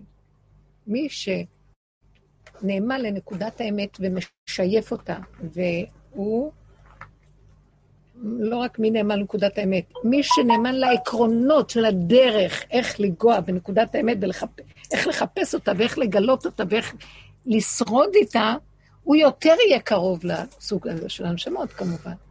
ועליו יכוונו, ועליהם חייבת להיות שמירה מיוחדת. אז אני, אני רק אומרת שזה שעות שמבקשים מאיתנו איתו כל הזמן.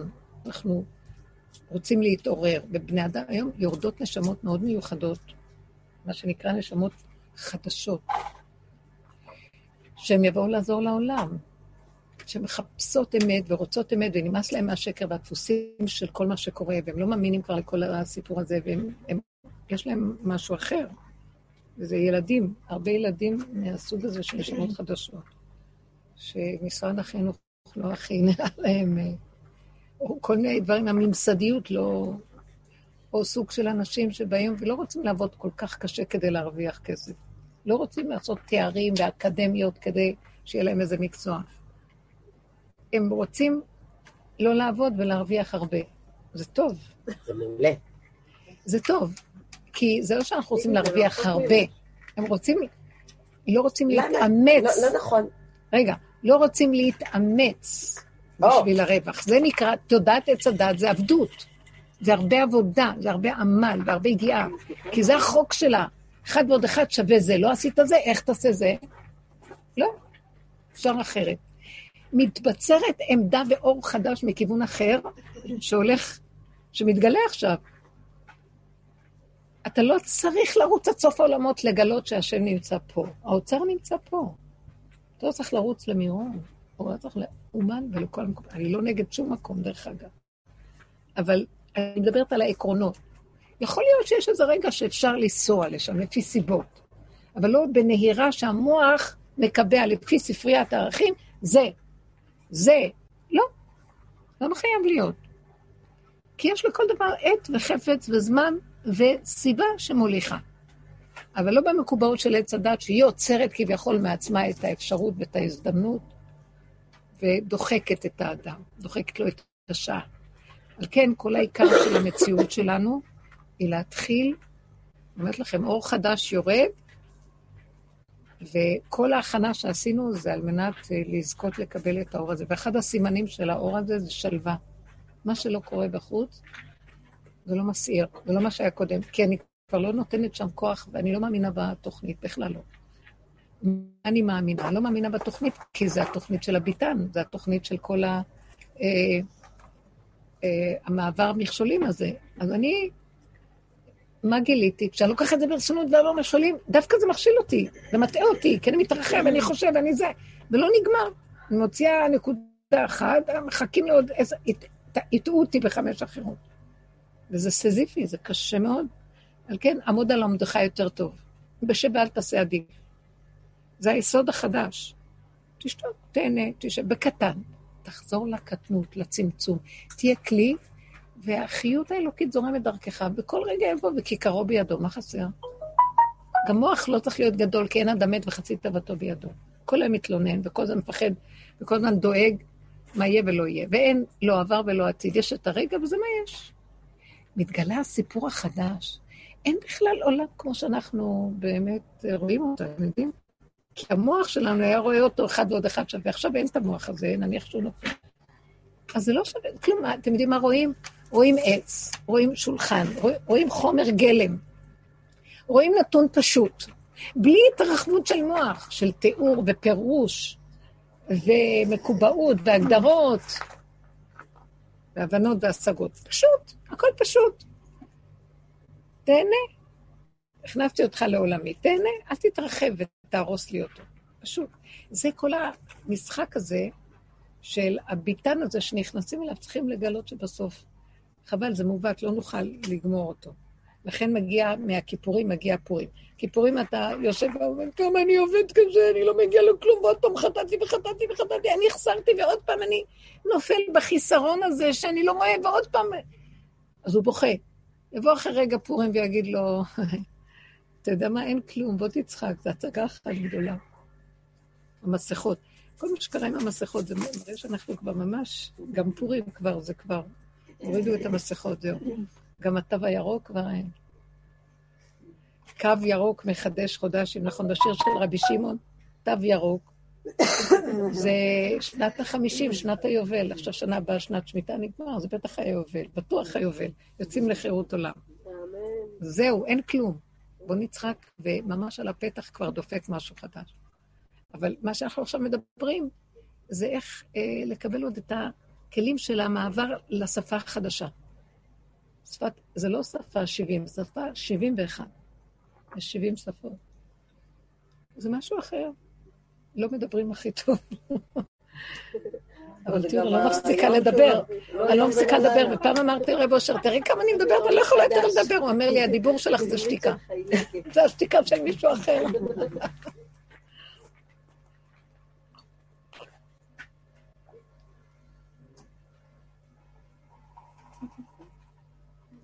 אז זה מה שאנחנו עושים עכשיו בשלבים האלה. אולי תעירו משהו כדי שיהיה לי עוד אפשרות לדבר.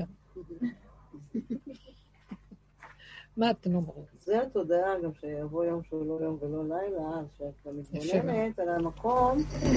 מה זה, תגידי, מה זה לדעתך? להתבונן על מקום שהוא נתון פשוט, בלי... זה חם, זה קר, זה חיובי, זה שלילי, זה טוב ורע, זה נכון, זה לא נכון. בדיוק. זה פשוט ככה, כאילו...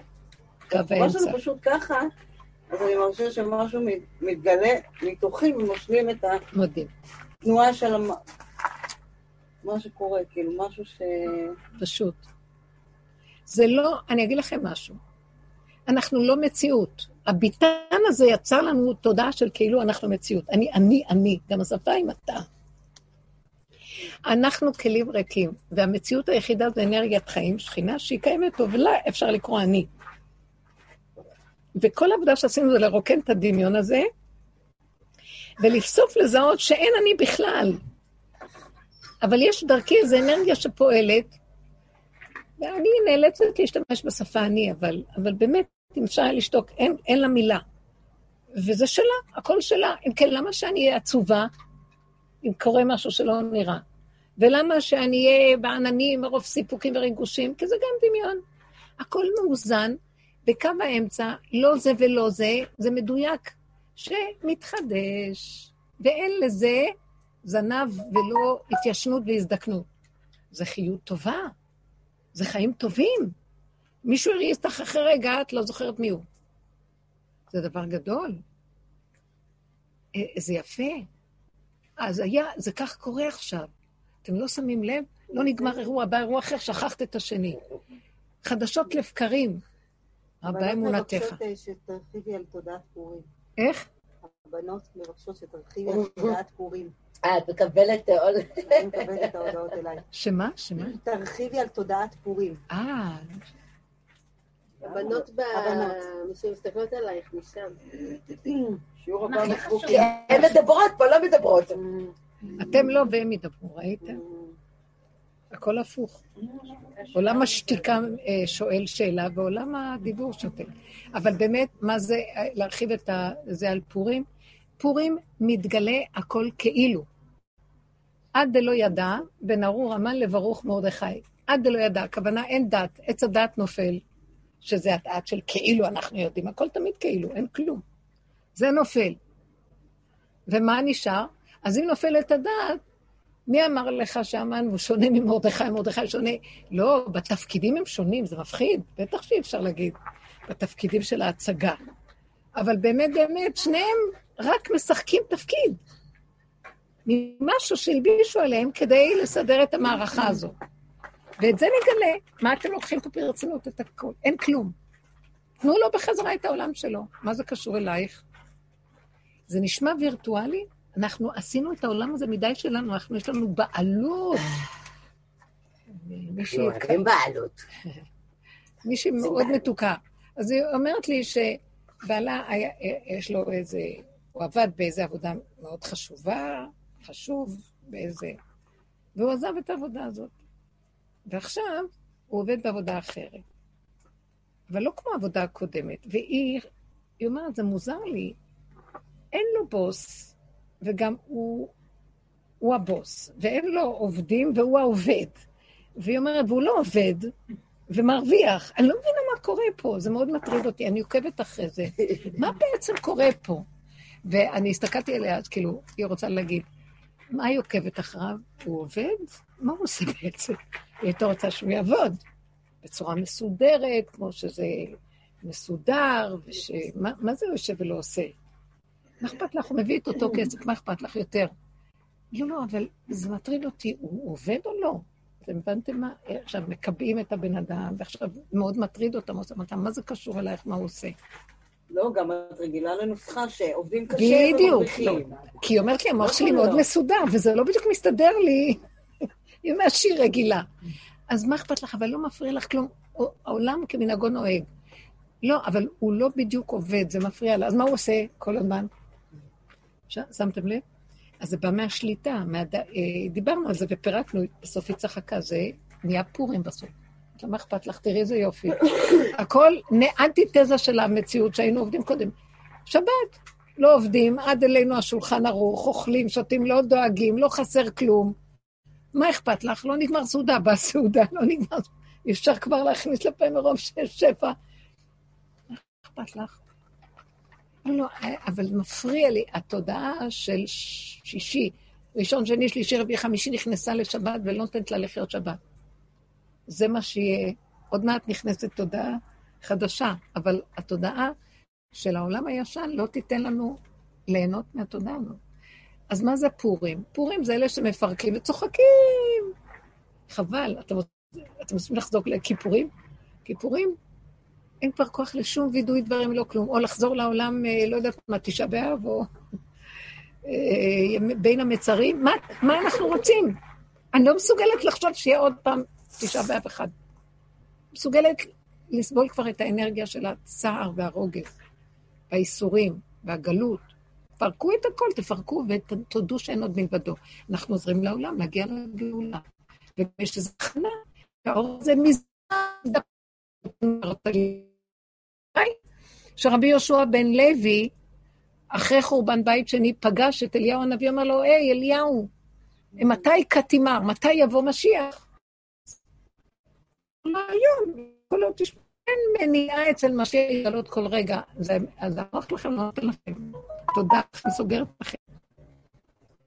היינו עושים את זה, זה לא... ויש אה, מעט מעט הגרשנו מפניך, ופן תרבה עליך חיית השדה. אתה לא יכול בבת אחת לפרק את הכל, אתה צריך, אתה מפרק קצת, מגלה מהחושך את האור, מהשקר את האמת, מהפגם את היתרון. אבל קבל את הכל, תודה, תפסיק להילחם. מה אנחנו עושים כל ילדים קטנים? לא, זה לא פגם. אם אתה אומר זה לא פגם, אתה מחפש את האור החיצוני שלא בא מהחושך, כי אתה מאוים מן החושך, לא תגיע לאור באמת. תאחז באיזה דמיון שלו. תחבק את הספריות. תשאר שם. כולם מחבקים את הכתרים של האקדמיות והתארים שלהם, וכל אחד יושב בראש. ירובעם שאל, מי בראש? כל אחד רוצה להיות בראש. רד לזנב, רד למטה. שם נמצא האור.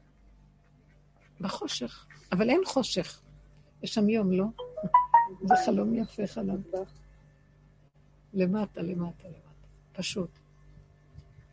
אז זה נקרא פורים. אה, מה, מה עוד בפורים?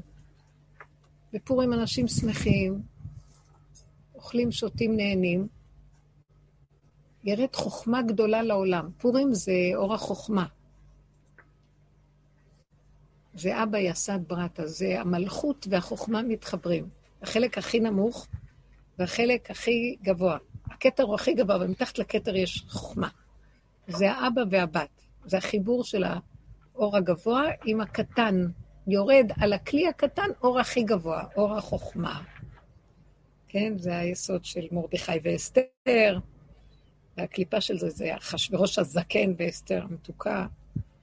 זה הבחינה הזאת של הגאולה היא, היא לא אה, כיתרון האור הבא מן האור, כיתרון האור הבא מן החושך, הפכים מאוד גדולים. וזה מעניין מאוד. עד דלא ידע בין ארור המן לברוך מרדכי. כי באמת כשיש את הדעת אז יש סדר ויש מדרגה ויש השתלשלות, ואילו כאן אין סדר, אין סדר. מה זאת אומרת? איך, איך בת ישראל נכנסת לאחשוורוש? ואיך מרדכי הזקן לקח אותה שיה, לאישה, כשהיא בעצם בת שלו. כל מיני מצבים כאלה.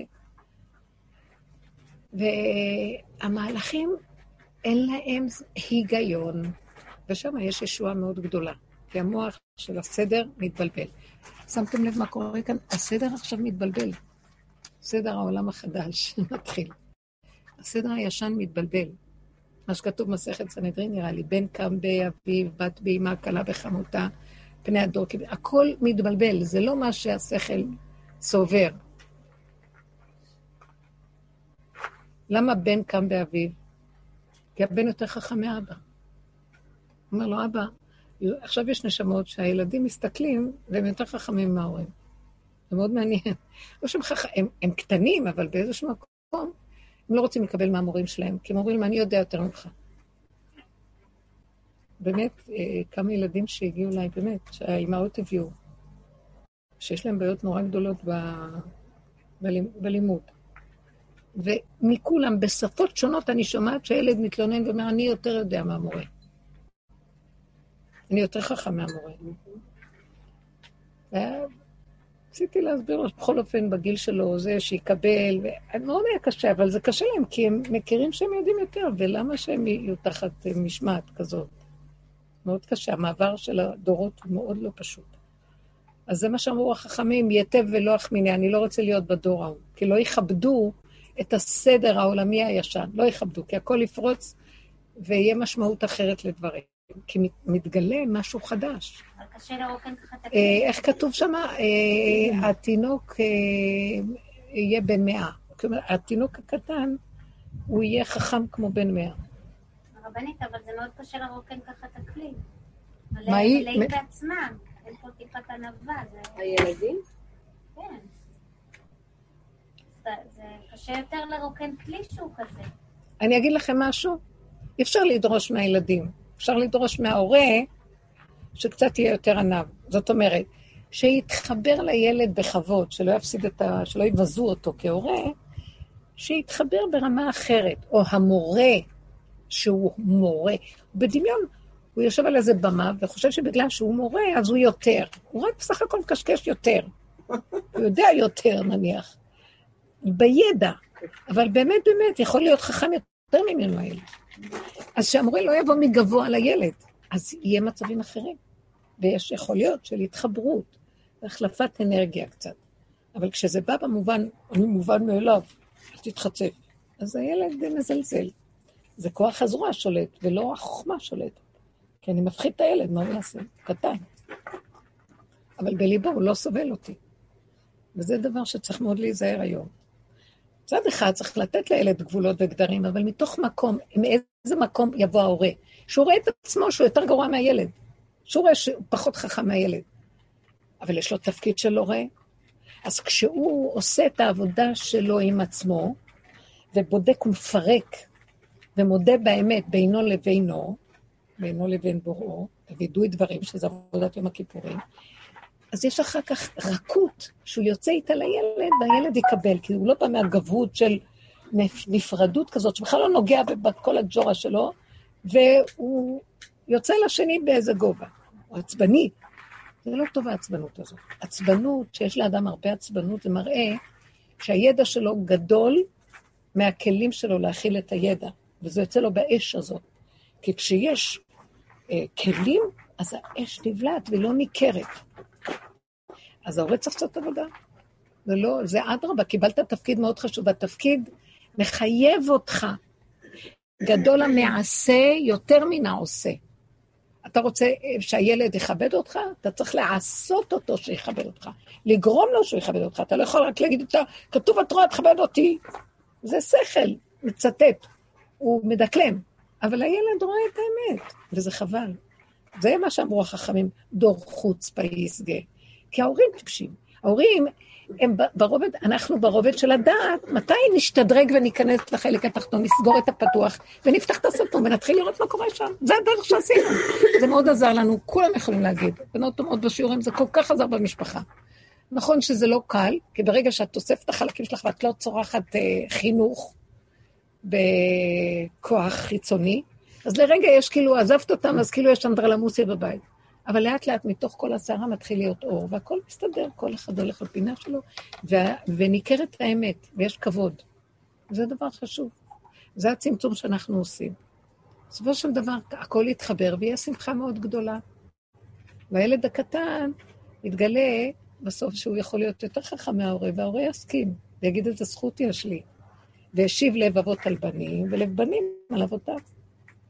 יכול להיות, זה מאוד יפה. האדם מסתכל, הכל, אליהו הנביא, מה שכתוב בהמשך הפסוק, פן אבוא והכיתי חרם את הארץ, או את הארץ חרם. זאת אומרת שאם אתם לא תיכנסו לעבודה הזאת, תסגרו את הפתוח הזה ותפתחו את הסתום, כמו בזמן לידה, זה תהליך של הכנה ללידה, ההיריון מפסיק. עכשיו, זה לא התהליכים שהיו קודם, זה משהו אחר לגמרי, הכל מתהפך, בכיוון אחר לגמרי הכל. אם אתם לא מכינים את החלק הזה, אני אבוא והכיתי את הארץ חרם, זה... יהיה כאן זעזוע גדול מאוד. יופיע כאן משהו חדש שלא יוכלו להכיל אותו. ורק זה מספיק שיזעזע ויגמור לנו. חרדות ירדו לפה. זאת אומרת, האוויר מתמלא באנרגיה אחרת. מאיפה נהיה הפחד? באמת מה שדיברנו. שיורד, כתוב אה, בהגדה של פסח, באותות ובמופתים ובמורא גדול, זה גילוי שכינה. כשיש מורא גדול, יש גילוי שכינה. למה? כי אנחנו לא יכולים לעמוד באש הזאת, הרדיואקטיביות שיורדת לעולם. ואם אין כלים, זה מתראה בכל מיני מחלות, בבעיות, מגפות, חולי, חרדות, בעיות נפשיות. וזה חבל מאוד. חבל. כי זה גם יורד, זה יורד, אבל אם יש כלים, אז זה נראה אחרת. אז הפחד, תראו, יש רגע של פחד, נניח טילים. את הפחד הזה, מי שהולך בדרך הזאת, אנחנו לוקחים ואומרים, אבא, הפחד הזה, אני לא יכול להכיל אותו, לא יכול להכיל, לא מוכן, לא מוכן, לא מוכן ללכת לחדר, לא רוצה לרוץ לממ"דים, לא רוצה... אני רוצה לחיות איתך. באמת, הדרך הזאת צמצמה אותנו מאוד, שהעולם הצטמצם, וכל מה שאני רואה מסביב זה אני יודעת שהוא שלח לי את זה כסיבה להיות קשור איתו. מי הוא אני לא יודעת, אני יודעת שיש לי פחד, ויש לי דיבור, ואני מבטא אותו, כמו הפסיכולוג של עצמי. ידיד נפש, אב הרחמן, מדבר, אני מדברת איתו, מדבר איתי. ואני אומרת לו, אני לא יכולה לעמוד בפחד הזה. לא יכולה, אין לא יכולה, לא יכולה, תהרוג אותי, לא יכולה, נמאס לי כבר מהפחדים מהחיות, נמאס לי מהחיים, נמאס לי, נמאס לי, תן לי להיות כמו ילד קטן, כגמול על אימו, כגמול על נפשי, לא יכול יותר לסבול את הזעזוע של החיים פה. תן לי לאכול את הלחם שלי בשקט ואת הקפה שלי, בנחת, זהו. קח את ההנהגה בחזרה אליך, זה מה שהוא רצה כשהוא הביא את כל זה. כשהוא מוריד את האור הזה, ואני נותנת לו את זה בחרדה, אה, בחזרה, מעלה את החרדה בחזרה אליו. זה מה שדיברנו כל הזמן, תעלו את הכעס, תעלו את החרדה, תפסיקו להגיב אחד לשני ולבזבז את האנרגיה החוצה. אז החרדה מתהפכת, מאחורי יש אמת, מתגלה אמת. אני השם, אני גיליתי. אתה מסרת לי בחזרה, תנו לי את הלכלוך, אני אתן לכם אוכל, תנו את הפסולת, אני אביא לכם אוכל. תנו לי את ה... זה אורות, אצלי זה אורות. אז מהחרדה נהיה לי חיבור עם השם. אתם לא מבינים איזה שקט ואיזה שלווה נהיה לבן אדם. בת, בתרגיל הזה זה פשוט עובד. אני, העצבים בפנים של החרדה והיראה והכעס כל כך גדולים שאני לא יכולה לסבול, אני הולכת, אני יכולה לכמת את הקיר מרוב אנרגיה. אני לא יכולה להכיל אותה. ואני מעלה לו את זה, נהיה אחר כך שקט. שקט, לא היה, והיה כלא נברא. רב אושר היה מוציא את האנשים שלו לצעוק בשדות, כדי להוציא את העצבים, את הרוגז, את החרדות, את הפחדים, והיו צועקים, מדברים, צועקים, מתוודים, כל אחד בפינה שלו. וחוזרים, שלווה יורדת. זוכרת שהיינו הולכים בבית, מאחורי הבית. סיפרתי פעם שהיה, יש לנו איזה חת... מין ואדי כזה, שעכשיו בנו שם הכול. ואדי כזה, זה היה מין אה, סבך של אה, חורשת עצים גדולה, שהיא מתחילה מאיפה, קרוב אלינו מהבית, ונגמרת בכפר הערבי שועפאט. ואז אה, היינו לפעמים הולכים שם קצת, כמה נשים, בנות, להתבודד. היו לי כמה פעמים שהיה לי משהו בתוכי שצועק, נראה אותך יורדת באחת בלילה לבד שם. נראה אותך. מדברת על הפחד, פה גדול. עכשיו, אז יש איזה שביל על יד, שהוא מואר, כבישון קטן, ומשם אפשר לרדת ליער. אז הייתי הולכת בשביל, גיבורה גדולה, אבל משהו היה אומר לי, תרדי לתוך היער בלילה, אני אראה אותך, תרדי. וואי, והיה לי באמת ניסיונות כאלה איזה כמה פעמים, שירדתי באיזה מקום שהיה פתח, והתחלתי לחצות. עכשיו, חשוך שם, רק יש אורות מהכביש שלמטה קצת. עכשיו, חרדה אימה, תקשיבי, חושך, לא רואה כלום, רואים קצת איזה שביל, והדמיון מתחיל להשתלט על הבן אדם. מה חשוך פה? את לבד, אין חברות. ו... ואז מה שהייתי נזכרת, היה לי פחד. תקשיבי, זה גם מוביל לכפר ערבי, מי יודע אם לא נמצאים פה ערבים מסתובבים, אני יודעת מה. ואז הייתי צורחת, מוציאה צעקות זוועה. מה זה צעקות? כי הייתי מתרכזת בפחד, וצועקת. עכשיו, בהתחלה גם ראיתי שהבושה שלי יותר גדולה מה, מהצעקה, מהפחד. למה? כי שמעו השכנים, ואני לא נעים לי מהם. כל פעם גיליתי איזה נקודות, בסוף לא הייתה ברירה, כי הפחד היה גדול, ואז הייתי צורחת וצורחת וצורחת. הולכת איזו כברה של איזה עשר דקות של צרחות. מגיעה עד למעבה היער, נעלם הפחד כלא היה. אני, אני חותמת לכם. ועכשיו, אני הולכת בתוך המסלול כאילו אור יום. אין פחד, אין, אין מוח, אין מוח. שויטה, שותה. שותה לא יודע כלום. וכשנגמר המסלול, איך הצטרתי? רציתי להיכנס לתוך הכפר להמשיך ללכת. אתם לא מבינים, ואחר כך חוזרים אחורה. אבל הכל היה נעלם. אבל זה לא נעלם לנצח. אחרי יומיים זה חזר עוד פעם. ואחרי כמה פעמים שעשיתי את זה, ראיתי ש... בכל אופן, אין לי כוח את העשר דקות האלה לתת. כל פעם מחדש. אבל בחוש ראיתי שזה עובד. בחוש. גם עצבים בבית היו מרגיזים, ואני לא יכולה להכיל. הייתי נכנסת לחדר וצועקת בתוך הנפש, בבית, עמוק, כי את לא התביישתי מבני הבית. אה? פותחים את הפריזר וצועקים. על העוף. מפשירים את העוף על רגע, מרוב אש. צועקים לעוף, אני אהרוג אותך.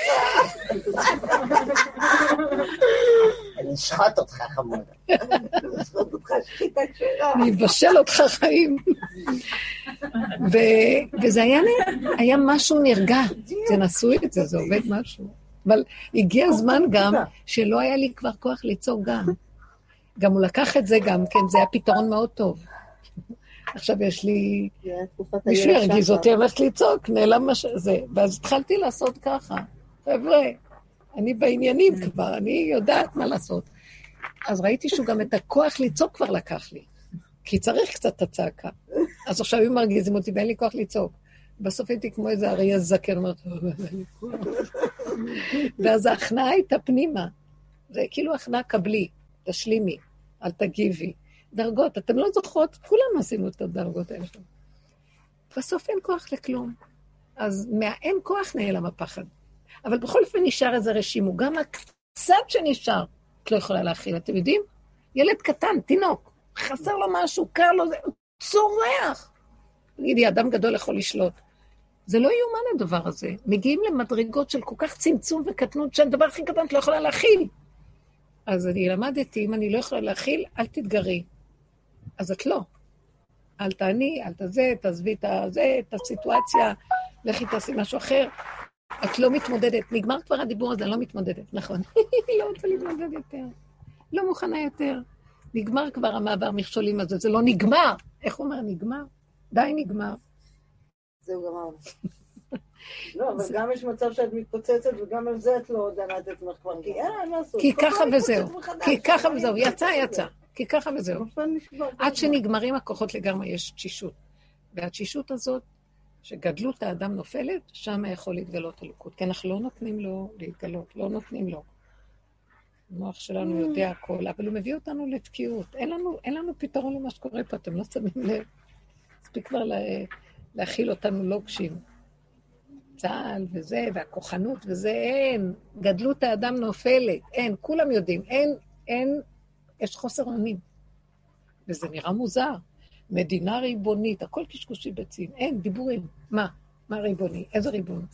ריבון העולמי מתגלה פה. אין, אין אפשרות לעשות כלום. גם זה מה שאנחנו מקרינים, שאנחנו חסרי אונים, וזה רואים האויבים. אבל כשאני מקרינה את החוסר אונים לבורא עולם בהסכמה, זה אינו דומה כמו שמקרינים לגירוי. תגובה דומה בדומה, כי ההוא יונק מזה, ואילו כאן אני מעביר את זה אליו ואומר לו, תחוש לפ... חושה לפדות את מציאותנו.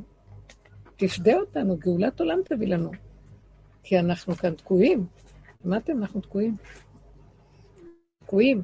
שבתוך השכונות אדם מפחד לעבור, שלא יעשו לו ככה או ככה. אתם לא מבינים איפה אנחנו חיים. אבל אסור לפחד, מה שאני אומרת. תלכי בשכונה ואל תראי כלום. אם את רואה, את תפחדי. תפחידי ויפחידו אותך. וכשאת לא רואה כלום, לא רואה, את הולכת. וזה הרואה ואינו נראה, עטוף באיזה ענני כבוד, והוא שם נגמר, לא רואים אותו. שם זה מקום טוב. אז השם רוצה שנגיע למקומות האלה, זה המקום שנדרש מאיתנו עכשיו. כל אחד בחינת אה, כדור קטן בפני עצמו. עטוף, כי אי אפשר עטוף לה... ברחמים. עטוף ברחמים. כן, ונתן לך רחמים ורחמך. אי אפשר. אבל מודה ועוזב ירוחם, אז תודה, ותעזוב את הדרך שלך קודם. די, אי אפשר להישאר ככה. ולה, ויש, בדרך הזאת יש הכנה, זה טוב, שנים של הכנה. איזה דיבורים נפלאים. שנים של הכנה שהשם נתן לנו דרך מדהימה, שאנחנו דרך זה מגיעים ל... אין כלום, אתם יודעים שאין את המוח, הלב נהיה חזק. הצמצום עושה משהו. אותה אנרגיה, שימו אותה בקופסה כזאת, שימו אותה בקופסה קטנה, היא משמעותית. יש חוזק, החוזק הזה מקרין, ואנשים מסביב זזים. אתם מבינים? בכלל, גם את לא צריכה להפחיד אף אחד, אבל את לא מאוימת. את לא מאיימת, את לא מאוימת. שלווה, שלום, רגיעות יורדים לעולם. ואילו התודעה הזאת היא חיצונית, כל רגע היא מקרינה איזו אנרגיה אחרת שהשני מאוים ממנה ואחד מגיב על השני. אז אין לזה סוף. זה המקור של המלחמות, וזה המקור של השלום.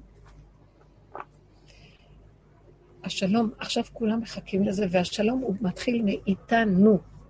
זה לא שם מישהו יעשה שלום, אף אחד. פרסי נובל חילקו למכביר. איזה שלום.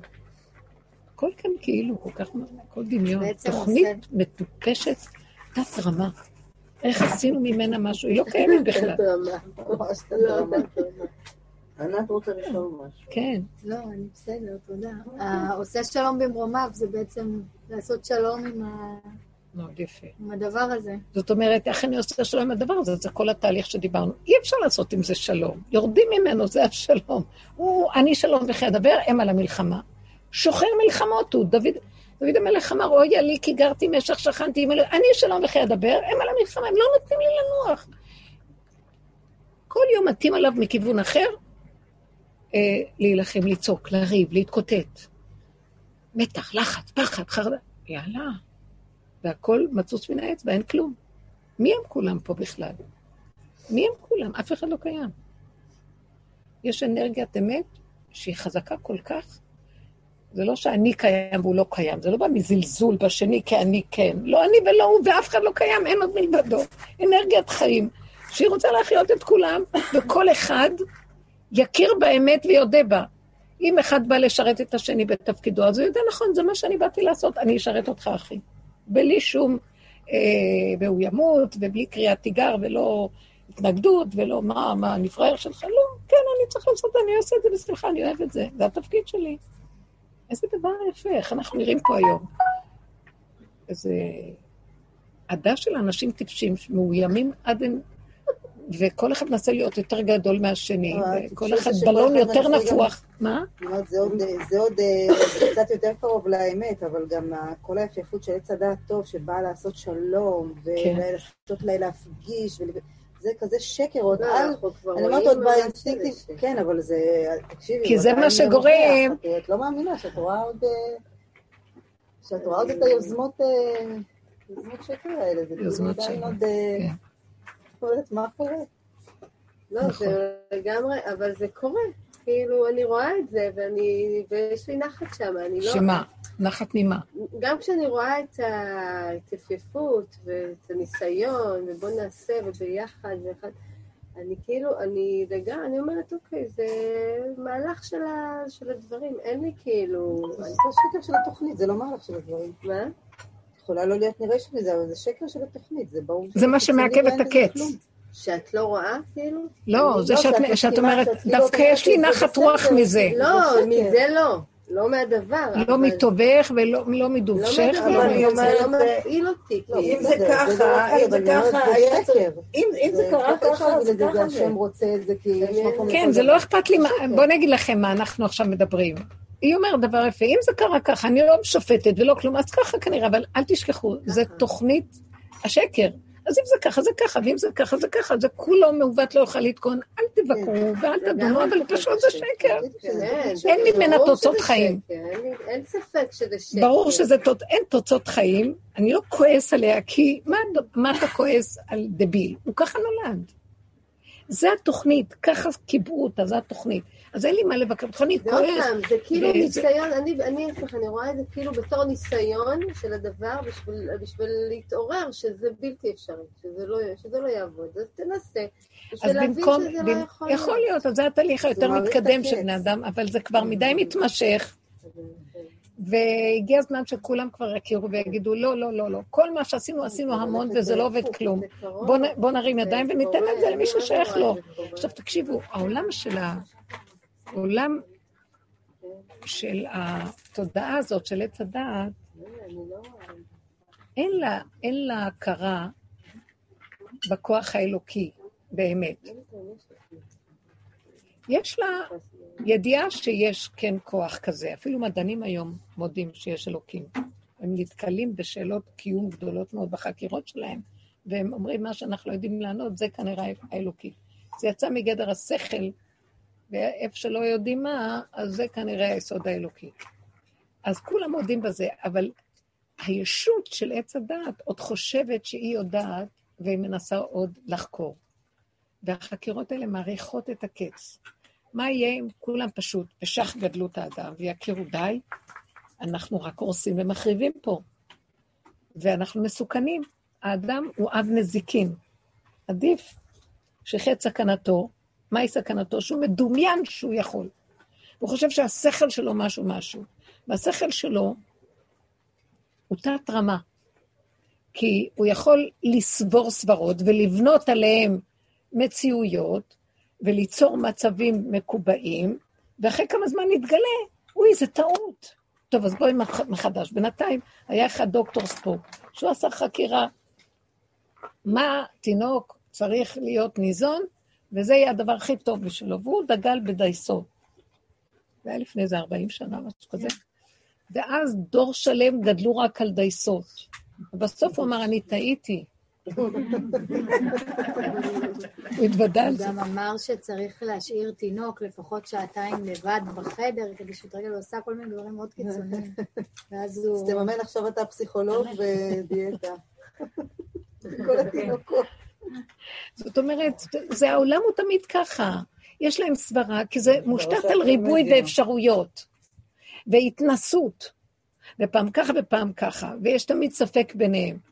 ולא אין בהירות תמיד. וגם השיטות שהיום נראות כל כך יפות, עוד כמה שנים, גם תראה את כבר לא היו... נכון. היום יש כל מיני דעות אנתרופוסופיות וכל זה, עוד כמה שנים, זה גם נראה טיפשי ברור, התזונה, כולנו אוכלים דברים ולוקחים דברים, וזה בסוף יגידו. למה? זה עובד אף פעם.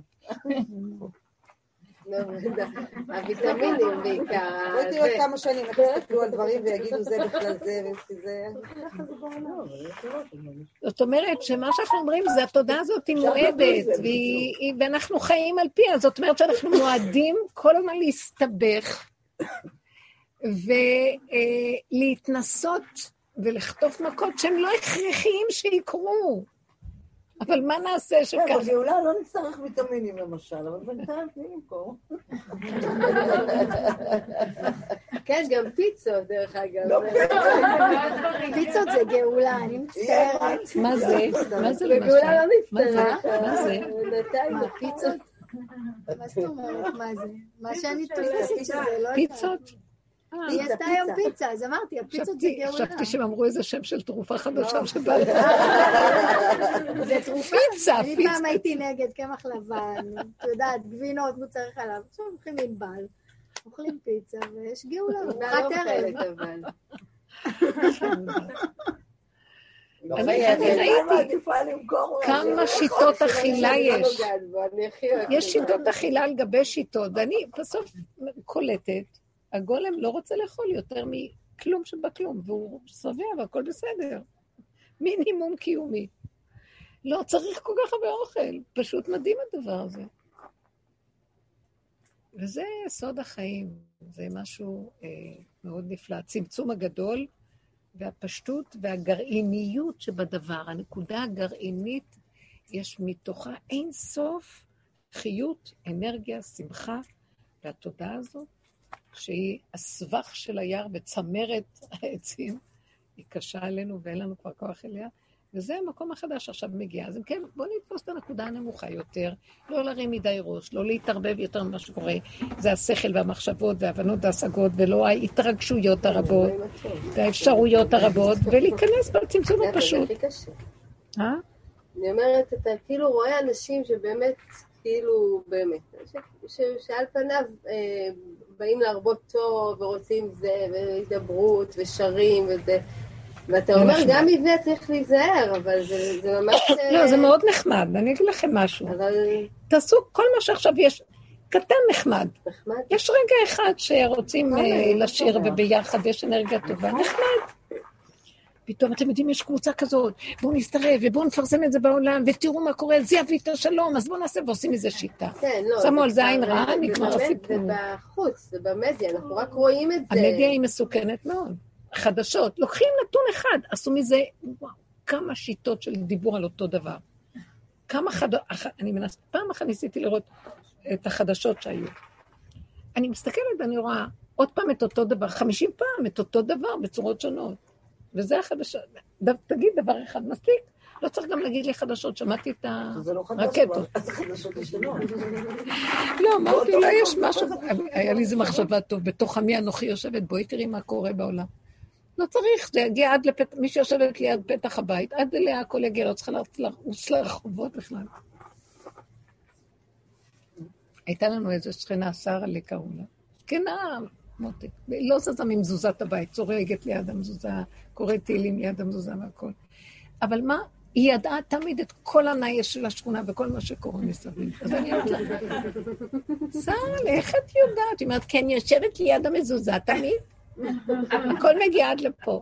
חמודה כזאת, חכמה כזאת.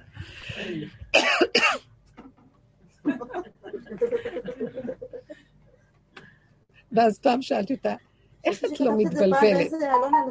איך את לא מתבלבלת מכלום? הייתה נורא חכמה פשוטה. אז היא אומרת לי, כי לא צריך לדעת כלום, רק שנעל ימין לובשים בימין ונעל שמאל בשמאל. לא צריך יותר מזה לדעת.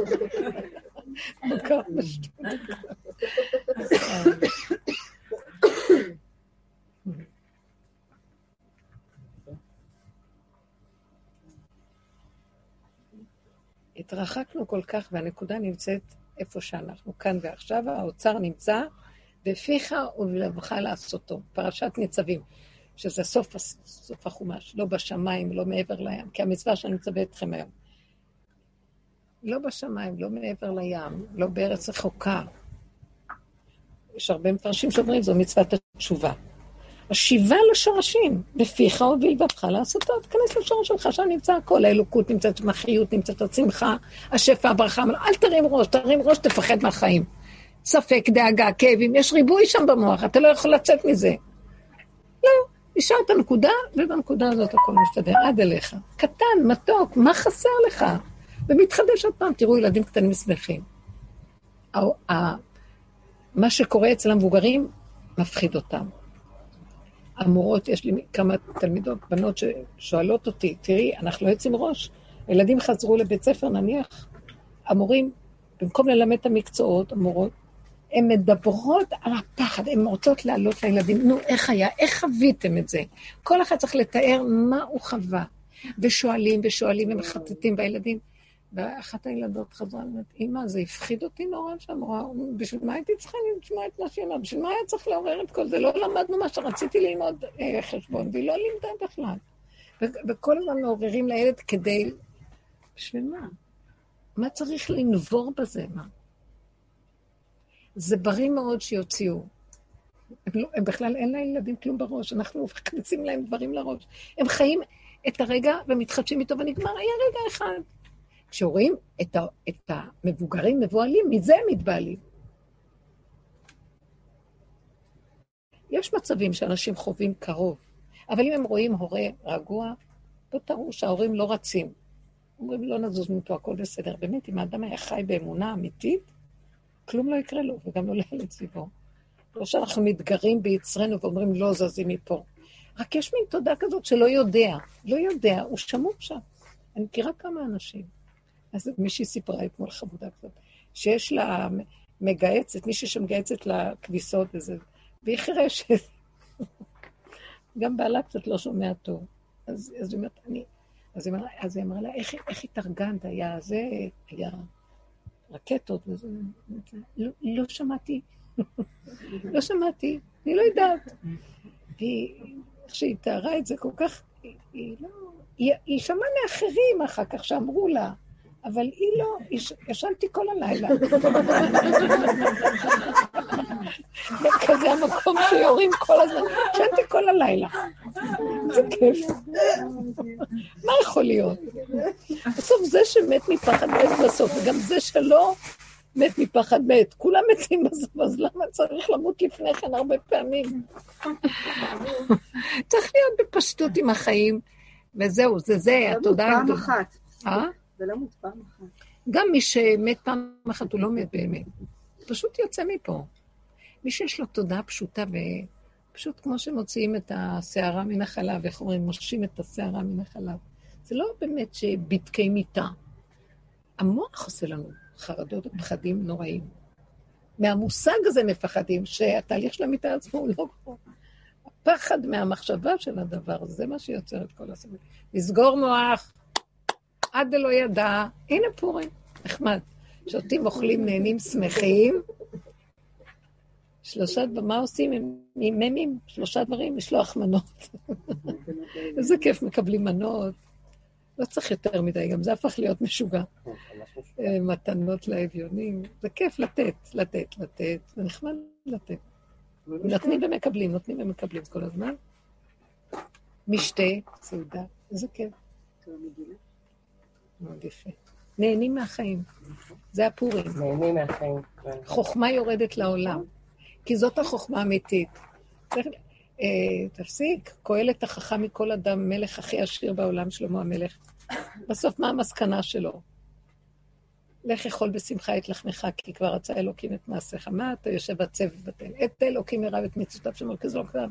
תהיה קטן. לא מבקשים ממך שתזכור, בלי שכל, זה זכור. שמור, שמור. תישאר בכלי הקטן שלך, ששמירה היא בחינת הגדר, תישאר בקטנה. וכן, מה אתה צריך ככה, אתה צריך ככה, כי זה החוק פה, מה אתה הולך, מה, מה אתה רוצה, את מה אתה רוצה לכבוש? אין לזה סוף. זה אין סוף פה. אתם יודעים מה, באמת, באמת, אין היסטוריה, אין כלום. את יכולה לשבת פה בלי מוח, וכאילו, את בשנים קדמוניות, כל כך מתוק פה, כל כך שקט, כל כך יפה. את לא יודעת באיזה מקום את, את לא יודעת איזה שנה זאת, כלום. זה יכול להיות נצח. זה יכול להיות אין סוף. אה, אין היסטוריה, אין, בשביל מה צריך את כל זה? זה דמיון, זה הדמיון של עץ הדת שיצר את כל הסיפור הזה.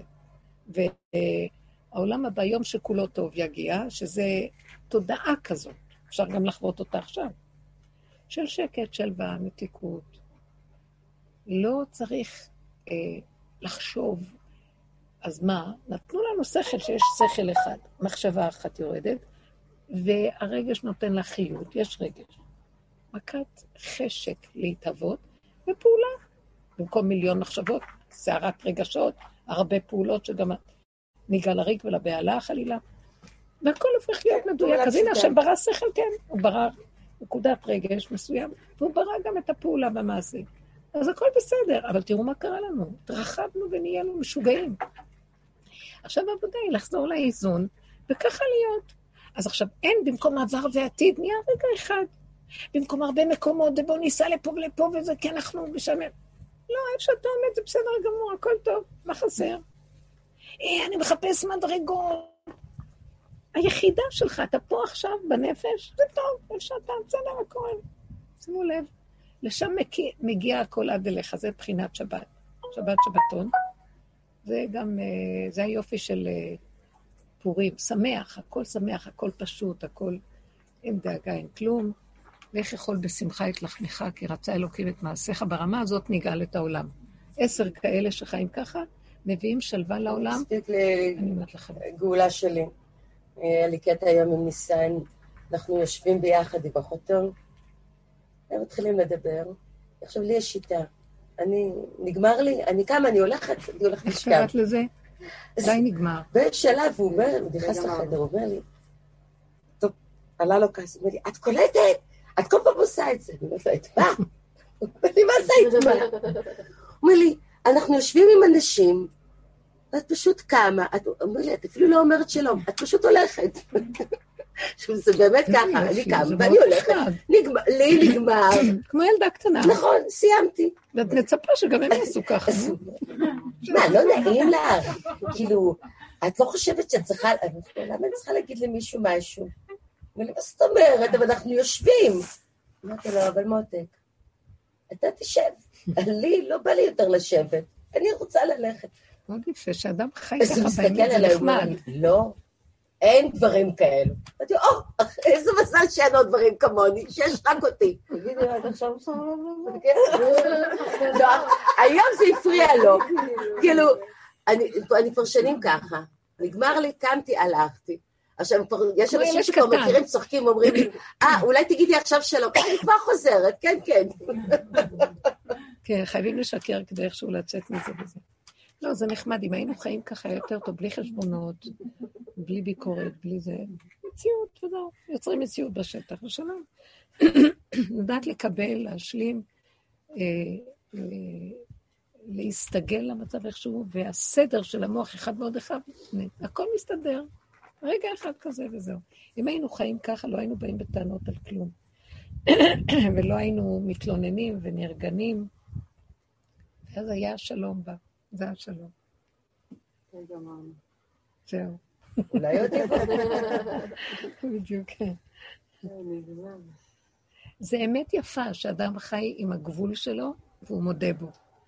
לא צריכה, אין מילה, אני לא מאיים, אני לא נגדך, אני בעד הגבול שלי. תודה, הכל טוב. מה זה קשור לשני בכלל, שהוא יהיה מאוים? אבל בתודעה של עץ הדת, זה קשור לזה שקשור לזה, וזה תוכנית, וכולם קשורים. לכי תזיזי משם משהו. אז את עכשיו מזיזה את כל הדומינו שיפול לכאן וזה, את חייבת כל הזמן להחזיק, לא צריך כלום, הכל מחזיק את עצמו איכשהו, והכל מסתדר. מה אתה מתערב לי בעולמי? רק תעזור, תיזהר לך שלא תחריב אותו, זהו. אנחנו לא צריכים להמליך אפילו את השם, הוא יודע למלוך לבד, רק שניתן לו מקום למלוך. יפה. תודה רבה.